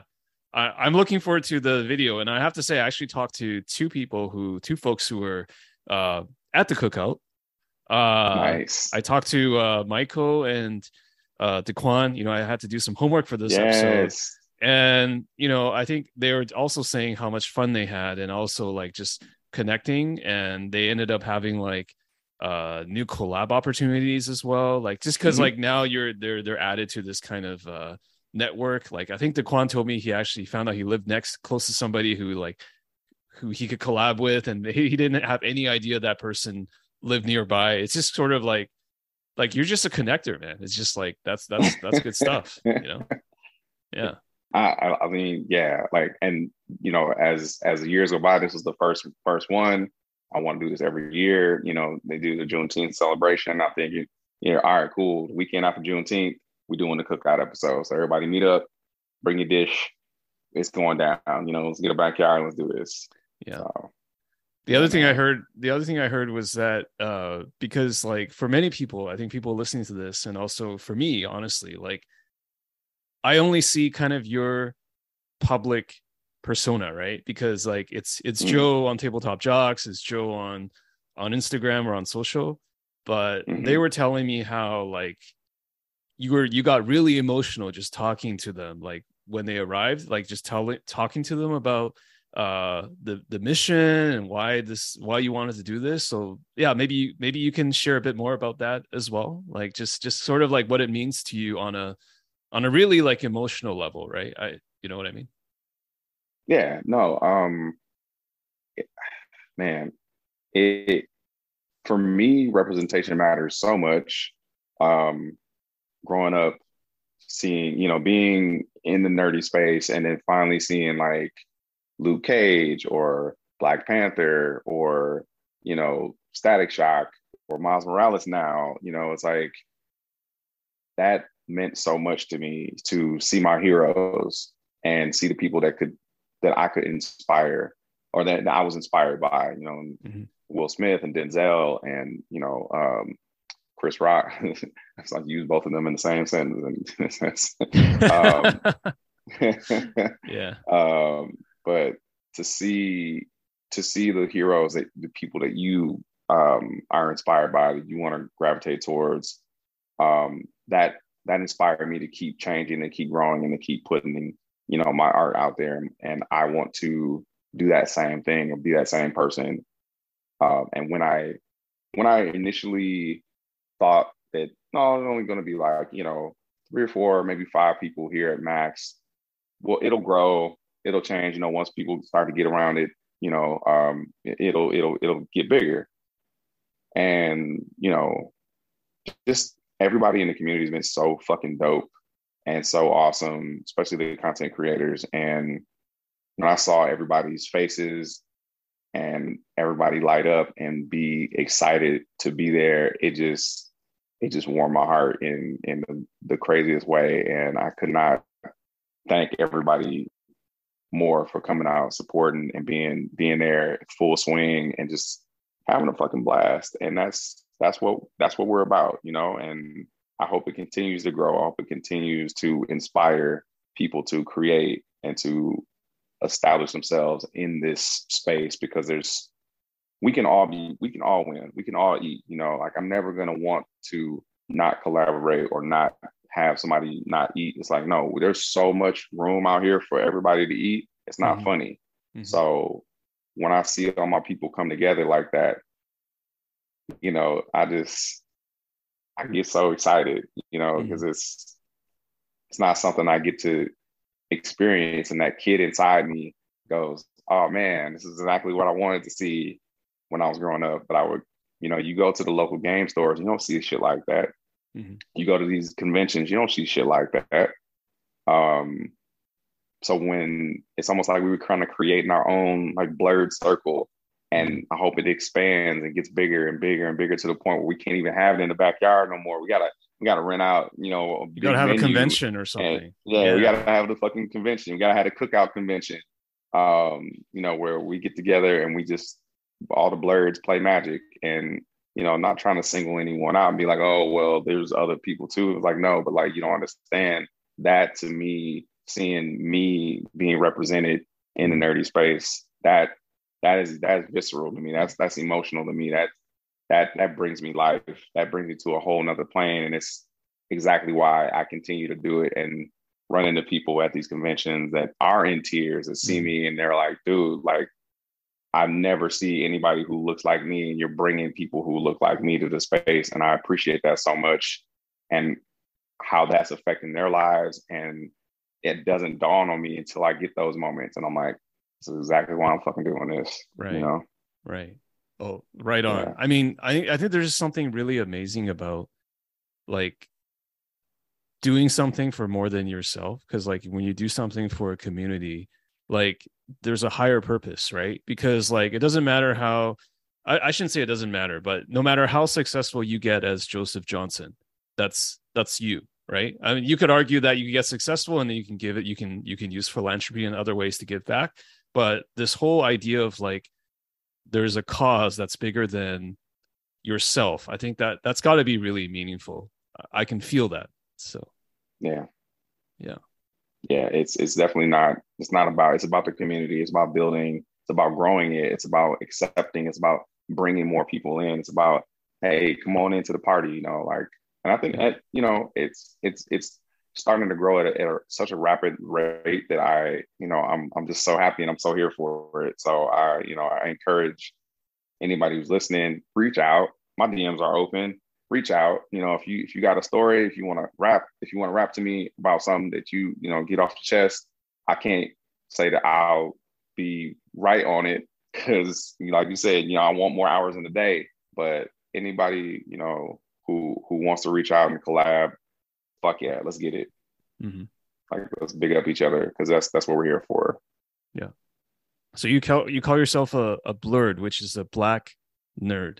So why do you yes. think that there are so relatively few black nerds uh, in America, let's just say, or maybe Ooh. even in the world? Like, what what are the reasons for that? Is there like some sort of stigma, I, or is it other stuff, or what? I'm actually writing a, a pilot about that now. I have a, a whole show about that experience. Okay. Um, and it's because no matter like so be to be a nerd, like you know, you know, back in the day, it was like, oh man, you fucking nerd, like you know, get teased. No, I grew up in the '90s, man. It was not as cool to be a nerd or a geek back then. No, but, yeah, not at all. It's, it's, it's normalized now, but but I mean, to it's be a black nerd is something different still, except, right? Except for the black community, black community don't give a fuck. They will still tease and and make you feel like you're not supposed to be like that. That stigma has not gone away in the black community. Okay. Um, they don't hype you up for being nerdy. And I think just this past, yeah, in in Comic Con, we it was about six of us. It was like me, Higher, Raw Magic Group, and a couple others that met up outside of like a hookah lounge. It turned into like a little club situation. But we took the outside like patio and we just started playing magic. Like fuck it, all of us blerding out. There's a bunch of black people in there. They, the waitress was coming out. Oh, what y'all playing? You know, and we normalized that shit. We were like, mm-hmm. nah, because people were coming out smoking, being like, oh shit, y'all playing Yu-Gi-Oh or something like that. Almost like to the point where you could have taken offense and been like, you know, hey, they're trying to be condescending, but it was like, no, no, no, we playing fucking magic, bro. This shit's hype. And they were like, wait, oh, all right. And it's like we were so confident that we were like, no, no, no, you need to compete this shit. Like this shit is mm-hmm. fucking fire. Like, and then dude, one dude opened up. He was like, man, I got a bunch of them cars at home that was sitting there. I ain't played that shit in years, bro. I was like, bro, you sitting on a fucking gold mine, bro. He's like, Brand, for real? He's like, this shit's worth bread. I'm like, bruh, bruh, like you need yeah. to fucking get on this shit. Like, yeah. and, and and normalizing and making it cool. Yeah. And you know, and that's like that's another goal of mine too, is just like, yo, this is we we got to big up our people too. We got to make sure that we're not squashing out someone's creativity to the point where like, oh, that's just whack. You know, no, no, no, no, no, no. Let the motherfucker do what they want to do. Like, let the Tiger Woods get out there. Let the more, you know, the Venus and Serenas get out there. Let let the, you know, the the computer science nerdy geeks, blerdy geeks go out and do their fucking thing because that's how we we mm-hmm. spread the world with with just love and affection and, and stop and everything doesn't have to be and I will I fuck with the hood hard. You know what I mean? Like I mm-hmm. listen to, listen to all the shit. I I'm, i grew up in Flint. Like I fuck with the hood so hard, mm-hmm. but I also know that it is a trap.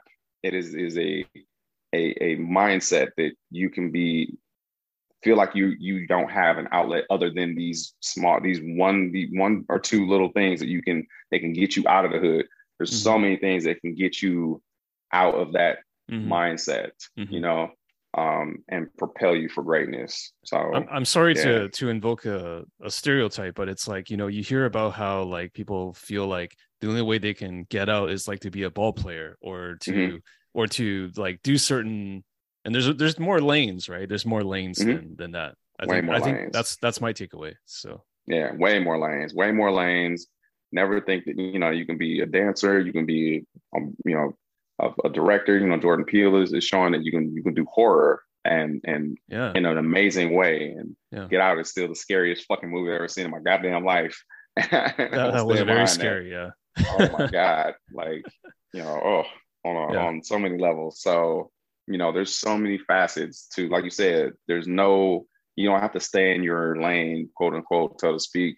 Uh, there's so many lanes and avenues that you can veer from and go in and out of uh, to make your own path and make your own way. And I think that a lot of Black culture needs to stop perpetuating this one stereotype or these two or three stereotypes. And mm-hmm. and that's also the media hyping that mindset up. And they're not mm-hmm. really trying to hype up the other stuff because they're like, well, if you do like, you know, you, and I'm sure every, every black person who's been ambitious and trying to go out of or step out of the lane, like, why are you doing that white shit over there?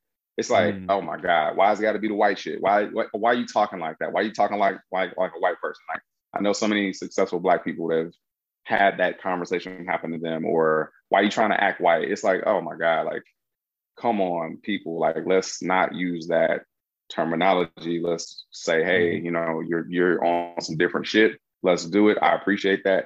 Allow mm. that flower to grow. Allow the people to blossom the way they're gonna blossom, and mm-hmm. don't shun people for for not wanting to adhere to the stereotypes mm-hmm. because that's just that's how we're going to grow as a, as a as a populace as a people that's how right. we're going to continue to grow you know right i think it's also like uh i can't speak for for the african american community i can speak for like maybe more asians but it's mm-hmm. like it's also kind of a a weird assumption to think that like black or asian is just like one homogenous group like there's a mm-hmm. lot of mm-hmm. diversity within the group right just like how you know like yeah. for asian there's like filipino chinese and like for me like a chinese person that grew up in canada versus a chinese person that grew up in china it's totally mm-hmm. different and you just told me how you have a you have a diverse background too you know your mom's side your your dad's side i talked to michael sinclair you know he's like i think he's half filipino like mm-hmm. there's so many different like black or asian is not this like homogenous blob where it's like you're expected like you have to be this if you are mm-hmm. from this culture like you can be from this culture but still represent different things and if i talk differently from the other person who's asian it's not like i'm trying to be somebody that i'm not i'm just a product of my circumstances right like exactly. I, I think i think there's something about just not apologizing for who you are, right? Because I really mm-hmm. like the mm-hmm. X Men. I really like fighting games. I really mm-hmm. like magic. Just lean into that shit, right? Because yep. like I've all we've all been there where like somebody at school told us like, man, this is your this is so lame or whatever. And then as you get mm-hmm. older, you just realize like, I'm not going to apologize for that seriously because no. I got to live my yeah. life, right? Yep, yep. Yeah, and be so. and be proud of who who the fuck you are and and the things you're bringing to the table because then you're going to end up and going back to the thing, cultivating those circles of people who are your own tribe and who are around you to be ambitious and uplift you. They're going to see that goal and and and lean into that, and that's those are the people you want to attract anyway. You know. Yeah. Yeah.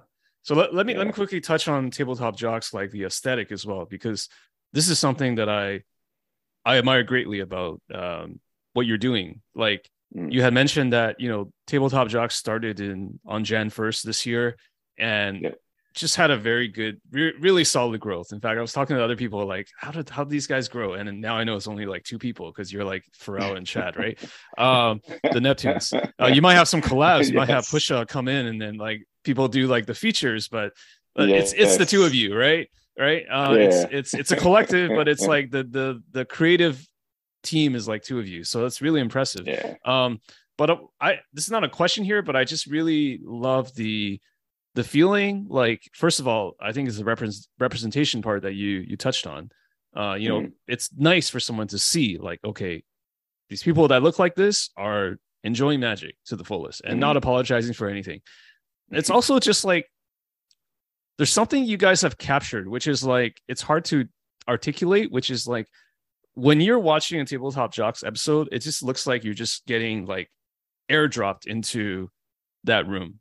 Like it feels like you're really there. I can tell that you guys put a lot of uh intentionality and design around like I'm just in the room now, right? And that's mm-hmm. something that I think people who might be asking like how do they blow up? Like they don't people don't really understand that. Like all the little details as a content creator or as a it's every mm-hmm. every episode's like a mini movie, right? Cuz cuz you're talking about like one of your learnings being create something for yourself. I feel like you're using all the all the muscles and juices or past experience that you have in your life and just mm-hmm. like applying it to this um to this passion project so um i just want to say like i see a lot of it obviously i don't see all of it because i'm not the one making it but i think i think you guys have really like hit the zeitgeist or like you really touched on like something really special. Because like it, I, I think I, I think it's better not to think of it as just like oh it's a commander game. It's really like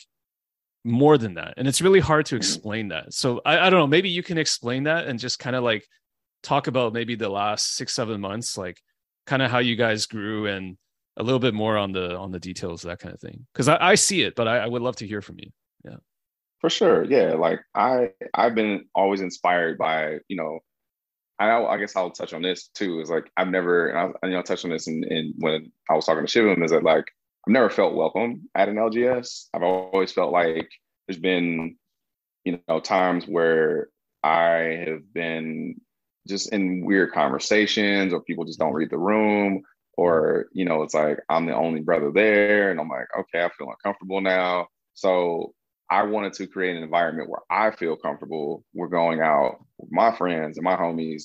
And we like like I said, when we went to Comic Con last week, and we created that space for ourselves and we were inviting everyone else to come along whoever was watching around whoever was enjoying like hey come on like we're we're very inclusive like come on right. in we're fucking having a great time so i have felt that in like the place i went to first when we first filmed at guildhall um, when we filmed the bruise brothers uh, we filmed obviously at posties um, and then now we're moving on to to Cash Cars Unlimited. We're going to shoot there uh, in the next month.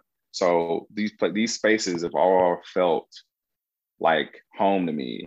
Like mm-hmm. I can get in there with my family, with my friends, and act a fool and drink and smoke and party and do that, that's the thing, thing, man. It feels authentic. That's what I've been trying to. I've yeah. been trying to find the right word, but it's like it feels like you could. You're actually there. Like it's not a set. You know what I mean? It's not a mm, stage. Yeah. Yeah. Yeah. No, not at all. And I don't want it to be that way. And I know a lot of people, you know, we've gotten a lot of pushback on that, but that's just that is what it is. That's that's that's the jam. You know, if you want to watch us, you know, do our thing, like you said, it's a fly on the wall kind of treatment where it's like we're gonna unapologetically be ourselves and have a fucking good time and laugh and joke and smoke and be be free. And if people aren't, that's that's not the vibe for it. Some people get like, oh, I'm getting distracted by this. There's a there's a, a plethora of other stuff to to consume on the internet. This is what we're doing, and we're doing it unapologetically. So yeah. it's what it is. Yeah. I mean, do, do you have any learnings you can share about like, you know, maybe because um, in the outside world, it looks like it's just a straight line of like growth, right? But and, and, uh-huh. and, you know, getting more subscriptions and followers and popularity. But are there are there like ups and downs or learnings you've had like just producing tabletop jocks over the last six seven months? Yeah, I think there's there's always room to grow, and knowing that you know um, for for us, like I said, for two people kind of coming together and being like, hey, let's put this thing together you know, it's not going to be easy, you know, and also my partner Jay, he's used to operating on a very high budget. You know, he works on Dear White People, he works on he works on a lot of different like industry standard shows that have millions of dollars pumped into it on a daily mm. basis. Yeah. So coming back from this, having to be creative and being like, okay, well, we're just starting off. How do we make this look way better and sound way better uh, than our budget is you know, is is curating because like if you look at the money we've spent versus how it looks, it looks and feels as if it should be on a different level. So we get a lot of critiques about, oh, well, I can't watch this because you're not doing this, you're not doing that, or you guys need to do this and not do that. But I think that's a compliment to how we have structured it and made it look as if it should be, you know, the utmost quality when we're like, we don't have a fucking million dollar budget. like mm-hmm. I wish we did. Uh, but we're we're doing the best that we can with what we have, and we are definitely learning the the gambit of what we can do every month. Uh, I think in June we got you know a, a, lot of different people reaching out, being like, "Hey, I want to support Tabletop Jocks. How can I? What can I do?" Uh, Many Worlds Tavern reached out, Moxfield, and um, Bell of Lost Souls. Mm-hmm. You know, and the way I like to do ads if somebody wants to reach out is that I try to take my expertise, which is, you know, we, we're we're we're actors. He's a a, a director. Um, I'm a writer. He's a you know editor. So like we take all those elements together and go, here's our audience. How do we not alienate them, but bring them into a product that we believe in that is good for our brand, but also we're good for their brand? How do we make this seem like oh, I don't want to just be this talking head giving you information. but I actually want to entertain while doing that. Mm-hmm. And you know, Julie jumped on board. She's like, "Oh, I can be this character," and then we just made it a thing. We made it into like a nice little thing. So if somebody wants to sponsor us in the future, they go, "Well, these are our little ads. This is what we do to like you know have fun with that." So it was. It's just been really cool to like learn about ourselves over time and kind of establish, oh, oh, we like this about ourselves. Like at the beginning, it wasn't this, oh, hey, I'm Black Neto, and welcome to, and everyone tabletop jocks. That that grew over time with the show. Yeah. It was like that's not something I planned out, and you know, each each episode is different. You know, when I have um, a man, you know, Vinny Andrew Dismukes uh, at the table, he's an improv legend. He's on fucking Saturday Night Live, and and you got you know, but when he's in like coward mode, he's a different Dismukes. Mm. You know, you got to kind of bring it out of him. Like, hey man, get out of your head. Let's let's let's fool. You yeah. know. Um, so there's some direction there just, too, right? You gotta, yeah. Yeah, well, there's always like or just bring out the best of those their, people. Yeah, bring out the best of the people, get them out of their shells, get them out of their heads. You know, we're just having a good time. Doesn't matter if we make a mistake or not. And that's the thing too. Is like, yeah, we're gonna make mistakes. Who fucking cares? You know, it's just mm-hmm. people playing magic. We're not it's it's commander. You know, if we're playing Magic, it's okay so if you like, missed Letho like two turns ago. I know, I know that's what yeah, the comments say, but it's about having a good time, yeah. right? Yeah. yeah, we're just we're just having a good time. We're having fun. That's the that's the main thing is to focus on the gathering, not the magic. And a lot, right. a lot of people are you know mad at you know we're not focusing on the magic. Just too much cross chatter, too much cross talk. Hey, you know what? If you came and hung out with us while we play Magic, this is how we play magic. So you might not want to play magic with it. I, honestly, that's like how 99% of groups play magic. Like it's yeah. it's not really about just magic. I, I don't I don't know yeah. what sort of like uh Twilight Zone people are when they're like, yeah, I'm just there just to play magic. like I, I don't unless you're playing with like three other AIs or robots yeah, or something. Exactly. This yeah. like boring as shit. I'd be like, man, you this this is not focus on the gameplay. I'm like, yeah. That would be like a that would be like a parody episode where like you do a tabletop jocks where it's like all all machines and it's like yeah, it's exactly. just the, the game's over in like 30 seconds, right? Because somebody found right, the kill. Like, yep. And be like, all right, and I will do this, and be like, all right, cool. This is what you wanted to see. Now we're gonna do our own thing. All right, yeah. cool. Just do like the 30 second version of what they want to see, make fun of them, and then be like, all right, now we're gonna now we're gonna get to the real shit. Yeah. So so I, I yeah. this is really interesting to me too, is like because you're you're working with Jay and every every creative duo has, you know, it's a team, right? It has mm-hmm. you, do you guys have creative differences? Like how do you guys work in things out? How do you guys work together? Because he's more like the the person behind the scenes, right? So yeah, yeah, he definitely loves the behind the scenes thing. I think our only creative difference is I want to get his ass in front of the camera, and he's like, "Hell to the fuck no!" I finally did it. I finally fucking did it oh, in our last okay. ad. I, okay. I, I got his ass in front of our. I was like, "Hey man, we got to make this ad." I was like, "We don't have enough people." He's like, "Well, are there any other actors that you can call?" I was like, "There's you," and he's like, "Man, I don't know if I could." I was like, "Yes, you fucking can." I was like, "You." You got this shit, dog. I was like, just yeah. say a line or two, you're yeah. fine. And so we ended yeah. up making it. it was it was hilarious. So yeah.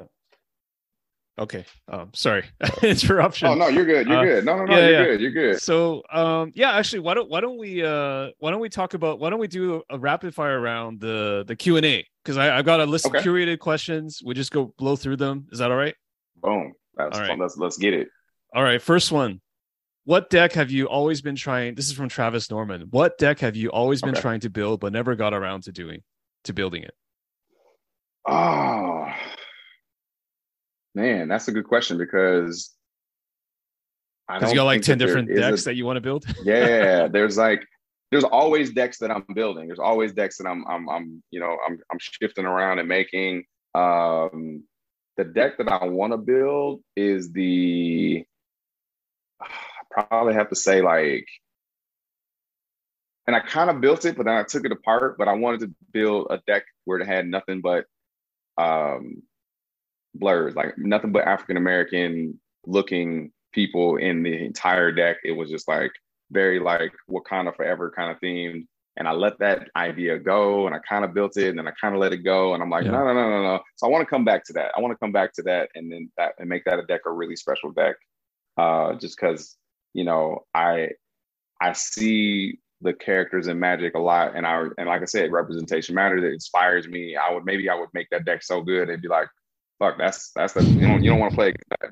That deck will fuck you up. Uh, Okay. so got- yeah, I wanna wanna work on a Wakanda Forever deck. So uh, I know that you've been playing the is it the Samut Samut deck uh, for a very long time. Uh, can you do that Yep. through that deck? I guess it's uh, is it red green or what's the colors? Red, green, white. Yeah, Red, red, green, white. green, white. I could do that. I could do that. Uh, yeah, yeah, I probably could. Um, through that, just make I, and any excuse to make another Samut deck. Uh, sign me up. I'll, Okay. I'll do that in a heartbeat. What's your optimal food and drink pairing with Magic? I guess I'll add to that, which is like, have you actually used the optimal food and drink pairing in recording? Oh, that's a good question.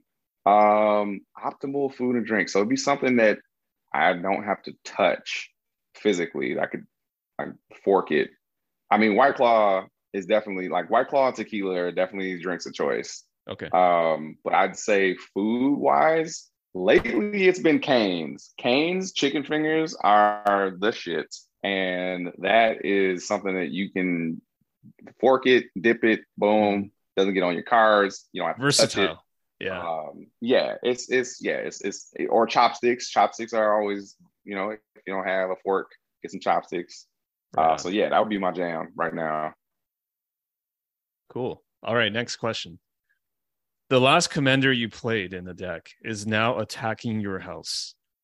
There's one card from the other 99 cards that's able to come to your defense while the commander is attacking your house. Who is attacking? What is your defense? And do you stand a chance? Shit. The last deck I just played was Jinnie Fay. And Jinnie Fay is attacking your house. Okay. Jinnie Fay is And one of the one of the cards in the deck can come to your defense. And I would say yes. I'm we're gonna be all right because Jinnie Fay, as many cats and dogs she makes, we got a Craterhoof Behemoth that's gonna step out and be like, yeah, I got this big ass frog. This is gonna I mean, don't let Peter hear this, but like we just gonna we just gonna stomp all over. animal on animal violence. All right. Yeah, we gonna yeah, exactly. Animal on animal. okay okay I, next question i had a question here about angels i know i know from listening to your other interviews that uh you're you're into angels you collect all the angels but um Yes. let me expand this question to be more open-ended um okay. if you could design an mtg card what kind of card would you design hmm. so it doesn't have to be That's an angel interesting related. question. yeah Okay, all right. If I could design any any MTG card, I would design a commander that first and foremost could not be countered. So okay straight you don't up, like blue right I don't like I don't like I don't like blue. I don't, I don't like messing around with blue. So can't be countered, has haste, um, and an ability like like a built-in ability, like a like a kind of like a toolbox kind of ability. Like, hey, if you tap if you tap white in a one, you get this. If you tap black and and and do this, you get this. So it's like an, a mixture of things that I like to do in Magic. I love tokens. Uh, I love tutoring up creatures. Um, uh, maybe like a kill spell because I don't really run that many kill spells in my deck. Okay. So maybe having it on one creature will be like, okay, I got it all in, in one little toolbox. Right. Um, yeah. So that would be something I would I would definitely work with Wizards to be like, yo, let's okay. get it. So just the toolbox uh, commander that does everything, just the one of the yeah. best commanders in the game. can be countered, can be countered, you know, come through, hit you three. It's like a seven, seven, four, seven, four for two mana and has every ability. Yeah. Yeah, you know, but but if you but if you uh if you if you ha- if it's out for longer than two turns, then you lose the game. That mm. there there we go. It'd be like okay. it'll be like that one red spell where it's like so you got to end the game quick, but it's it's broken. Oh, like you lose the next turn or in two turns. Okay. Yeah, exactly. Okay. Yeah, yeah, yeah. Okay. So I'm gonna add a question. What is your favorite angel of all time? Akroma. A chroma. A Akroma, uh, original Akroma, Wrath. Wrath. Well, actually, I like the red one too. I just say the lore of Akroma is just dope. I think chroma is I need that that and okay, I will double back to the other question. I need to I need to build my mono white Akroma deck somehow okay. I okay. can make that work. Okay. But white ramp is not a thing. She costs like eight to come out. So yeah, yeah, yeah, yeah, yeah. Maybe for funsies. Um yeah. But... Okay. Next question. Chroma with like sword of vengeance slaps. uh, my next question for you is um it's really interesting watching you play commander, but I have a sense that you're actually very much like a spike. So what's it like to be a a spike or a C EDH player in an EDH world? What is what is that like? It depends. Like it's it's like I really do love basically like coming out the gate and just winning right off the bat and like, hey, let's shuffle it up, let's do it again. Um, but I feel like to tone that back. Sometimes I restrict myself when I'm deck building. I'll take certain things out or I'll take certain feel bad cards that could potentially make someone go, oh, this game sucks. Or rule zeroing, uh, making sure that that people feel good about it. But I think, you know, in general, I think it's I think it's kind of fun to to restrict myself sometimes and be like, man, I can play this play, but I'm not gonna do it because the table gonna be mad they're gonna be mad at me because I'm gonna blow up all the lands. so it's sometimes it's sometimes it's hard to hold back, but for the most part, as long as everybody's having fun, I'm I'm I'm with it. Okay. Okay. Um yeah. I gotta ask about your your Twitter handle, uh Black Needle, which I think is an awesome name. Um the question here is is Magneto your favorite X Men character? Like, who who? What's your favorite X Men character? Just tell me. One thousand percent, hands down. Magneto is, is Magneto was right. I mean, if you there's a whole shrine of Magneto. There's I got the helmet here. I got you know it's like I yeah. I ain't playing around when I say I'm I am a fan of Magneto. This is you know this is my jam. Um, so can you yeah, can you can you hold that up again? Can you hold the, the camera to where I'm just take a screenshot right here. All right, I got it. I got it. I got it. so why why is Magneto your uh, why is he your favorite X Men character? I think because he his leadership involved a lot of passion, and I think that that I resonate with that a lot as well. I think he, you know, has had a lot of bumps on the road along the way, but I think he means well. I think he's fighting for everyone's rights and for for mutant rights, for um, and the same way that you know the the Black Lives Matter situation came up, you know, fighting for to be heard and to be equal. And I think that's what he ultimately desires is to I am trying to live in this world where I need to be treated equal and we're all good. Until then, I'm going to fight until that happens. Nice, nice. And he's like, we can do this the easy way or we can do this the hard way. And y'all know what happens if we do it the hard way when you magnet. So is there any way that you is is that is that like your dream? Would you would you ever want to play Magneto in a in an X Men movie or something like that? Yes. And also to counter that, I would love to play Cyclops as well. Why Cyclops? hate on Cyclops? Why? Cause, because he seems like a traditionally kind of boring character, right? He just is just you know love triangle with him he, and Wolverine and Jean Grey, and that's he just has a beam shoot out of his eyes, and that's pretty much it, right? He he's so complicated. His his family history, just the way that he. It's almost like saying Superman is boring, and I and I had to get over this because Superman is boring on the outside, but when you look at all the things that he does, it's like he could save those people over there, but, but Superman needs to save everyone, and that's his whole thing. It's like, oh, mm-hmm. and I feel like Cyclops is, has that same complex. It's like we don't need to get the mission right, but we need to get the mission perfectly, and we need to do this and make sure no casualties, and make sure this and make sure that, while also like motivating all the people around me and leading the X Men, and that's that's a fucking hard task. Mm-hmm. Um, and I think that that would be a challenging feat to make Cyclops interesting. Right on. Yeah. That yeah. this just show, this just shows how out of my depth is because like I only just like read a few comics. I watched like the Saturday morning X Men cartoon, and there's so much depth in here because like what you're saying is like first of all the stuff about Cyclops is really awesome because it's like he's a leader. He has a, he has a lot on his shoulders, but also the Magneto thing is really interesting to me because it's like every villain, if you really want to play the villain correctly, every villain has their reasons, right? It's like it doesn't mm-hmm. matter if you're like the most evil person in the world or people think you are. Like Magneto has his motivations. So mm-hmm. I, I, think it's really cool that you you you touched on it. That's all. Yeah. Oh yeah. yeah. Magneto was right. all right. Last question for you, sir. Uh, do you mm-hmm. have any advice for first time content creators? Do what you love exactly the way you want to do it and you'll figure it out from there. But the people around you will will motivate you and will guide you the way that you need to do it but you got to make sure that you're having fun. If you're having fun with your content that's all that fucking matters. Right on. All right yeah. joseph thank you so much for taking the time today. It was uh yes. really a pleasure and i hope you have a great rest of the the evening over there in la Definitely. Thank you so much. Thank you for starting your morning off. Um, thank you for having me. Um, for everyone who's listening, please subscribe, like, comment, uh, hit up Tabletop Jocks. If you really, really want to get down um, with the support, hit up that Patreon. Uh, we also we play spell table games. We do um, a lot of one shots in our Discord. It's growing. There's a thriving community there. Lots of cool ass people joining in every single day.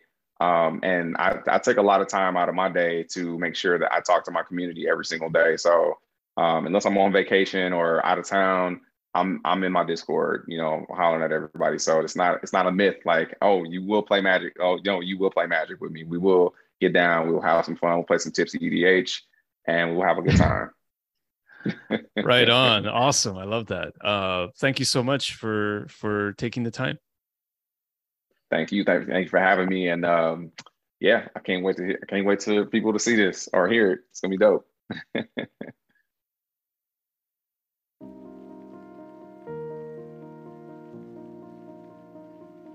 Thank you for listening to this episode of Humans of Magic. To support the show, visit humansofmagic.com, follow us on Twitter and Instagram at Humans of Magic, and you can also consider supporting us at patreon.com slash humans of magic. Thanks for listening, and we'll see you next time.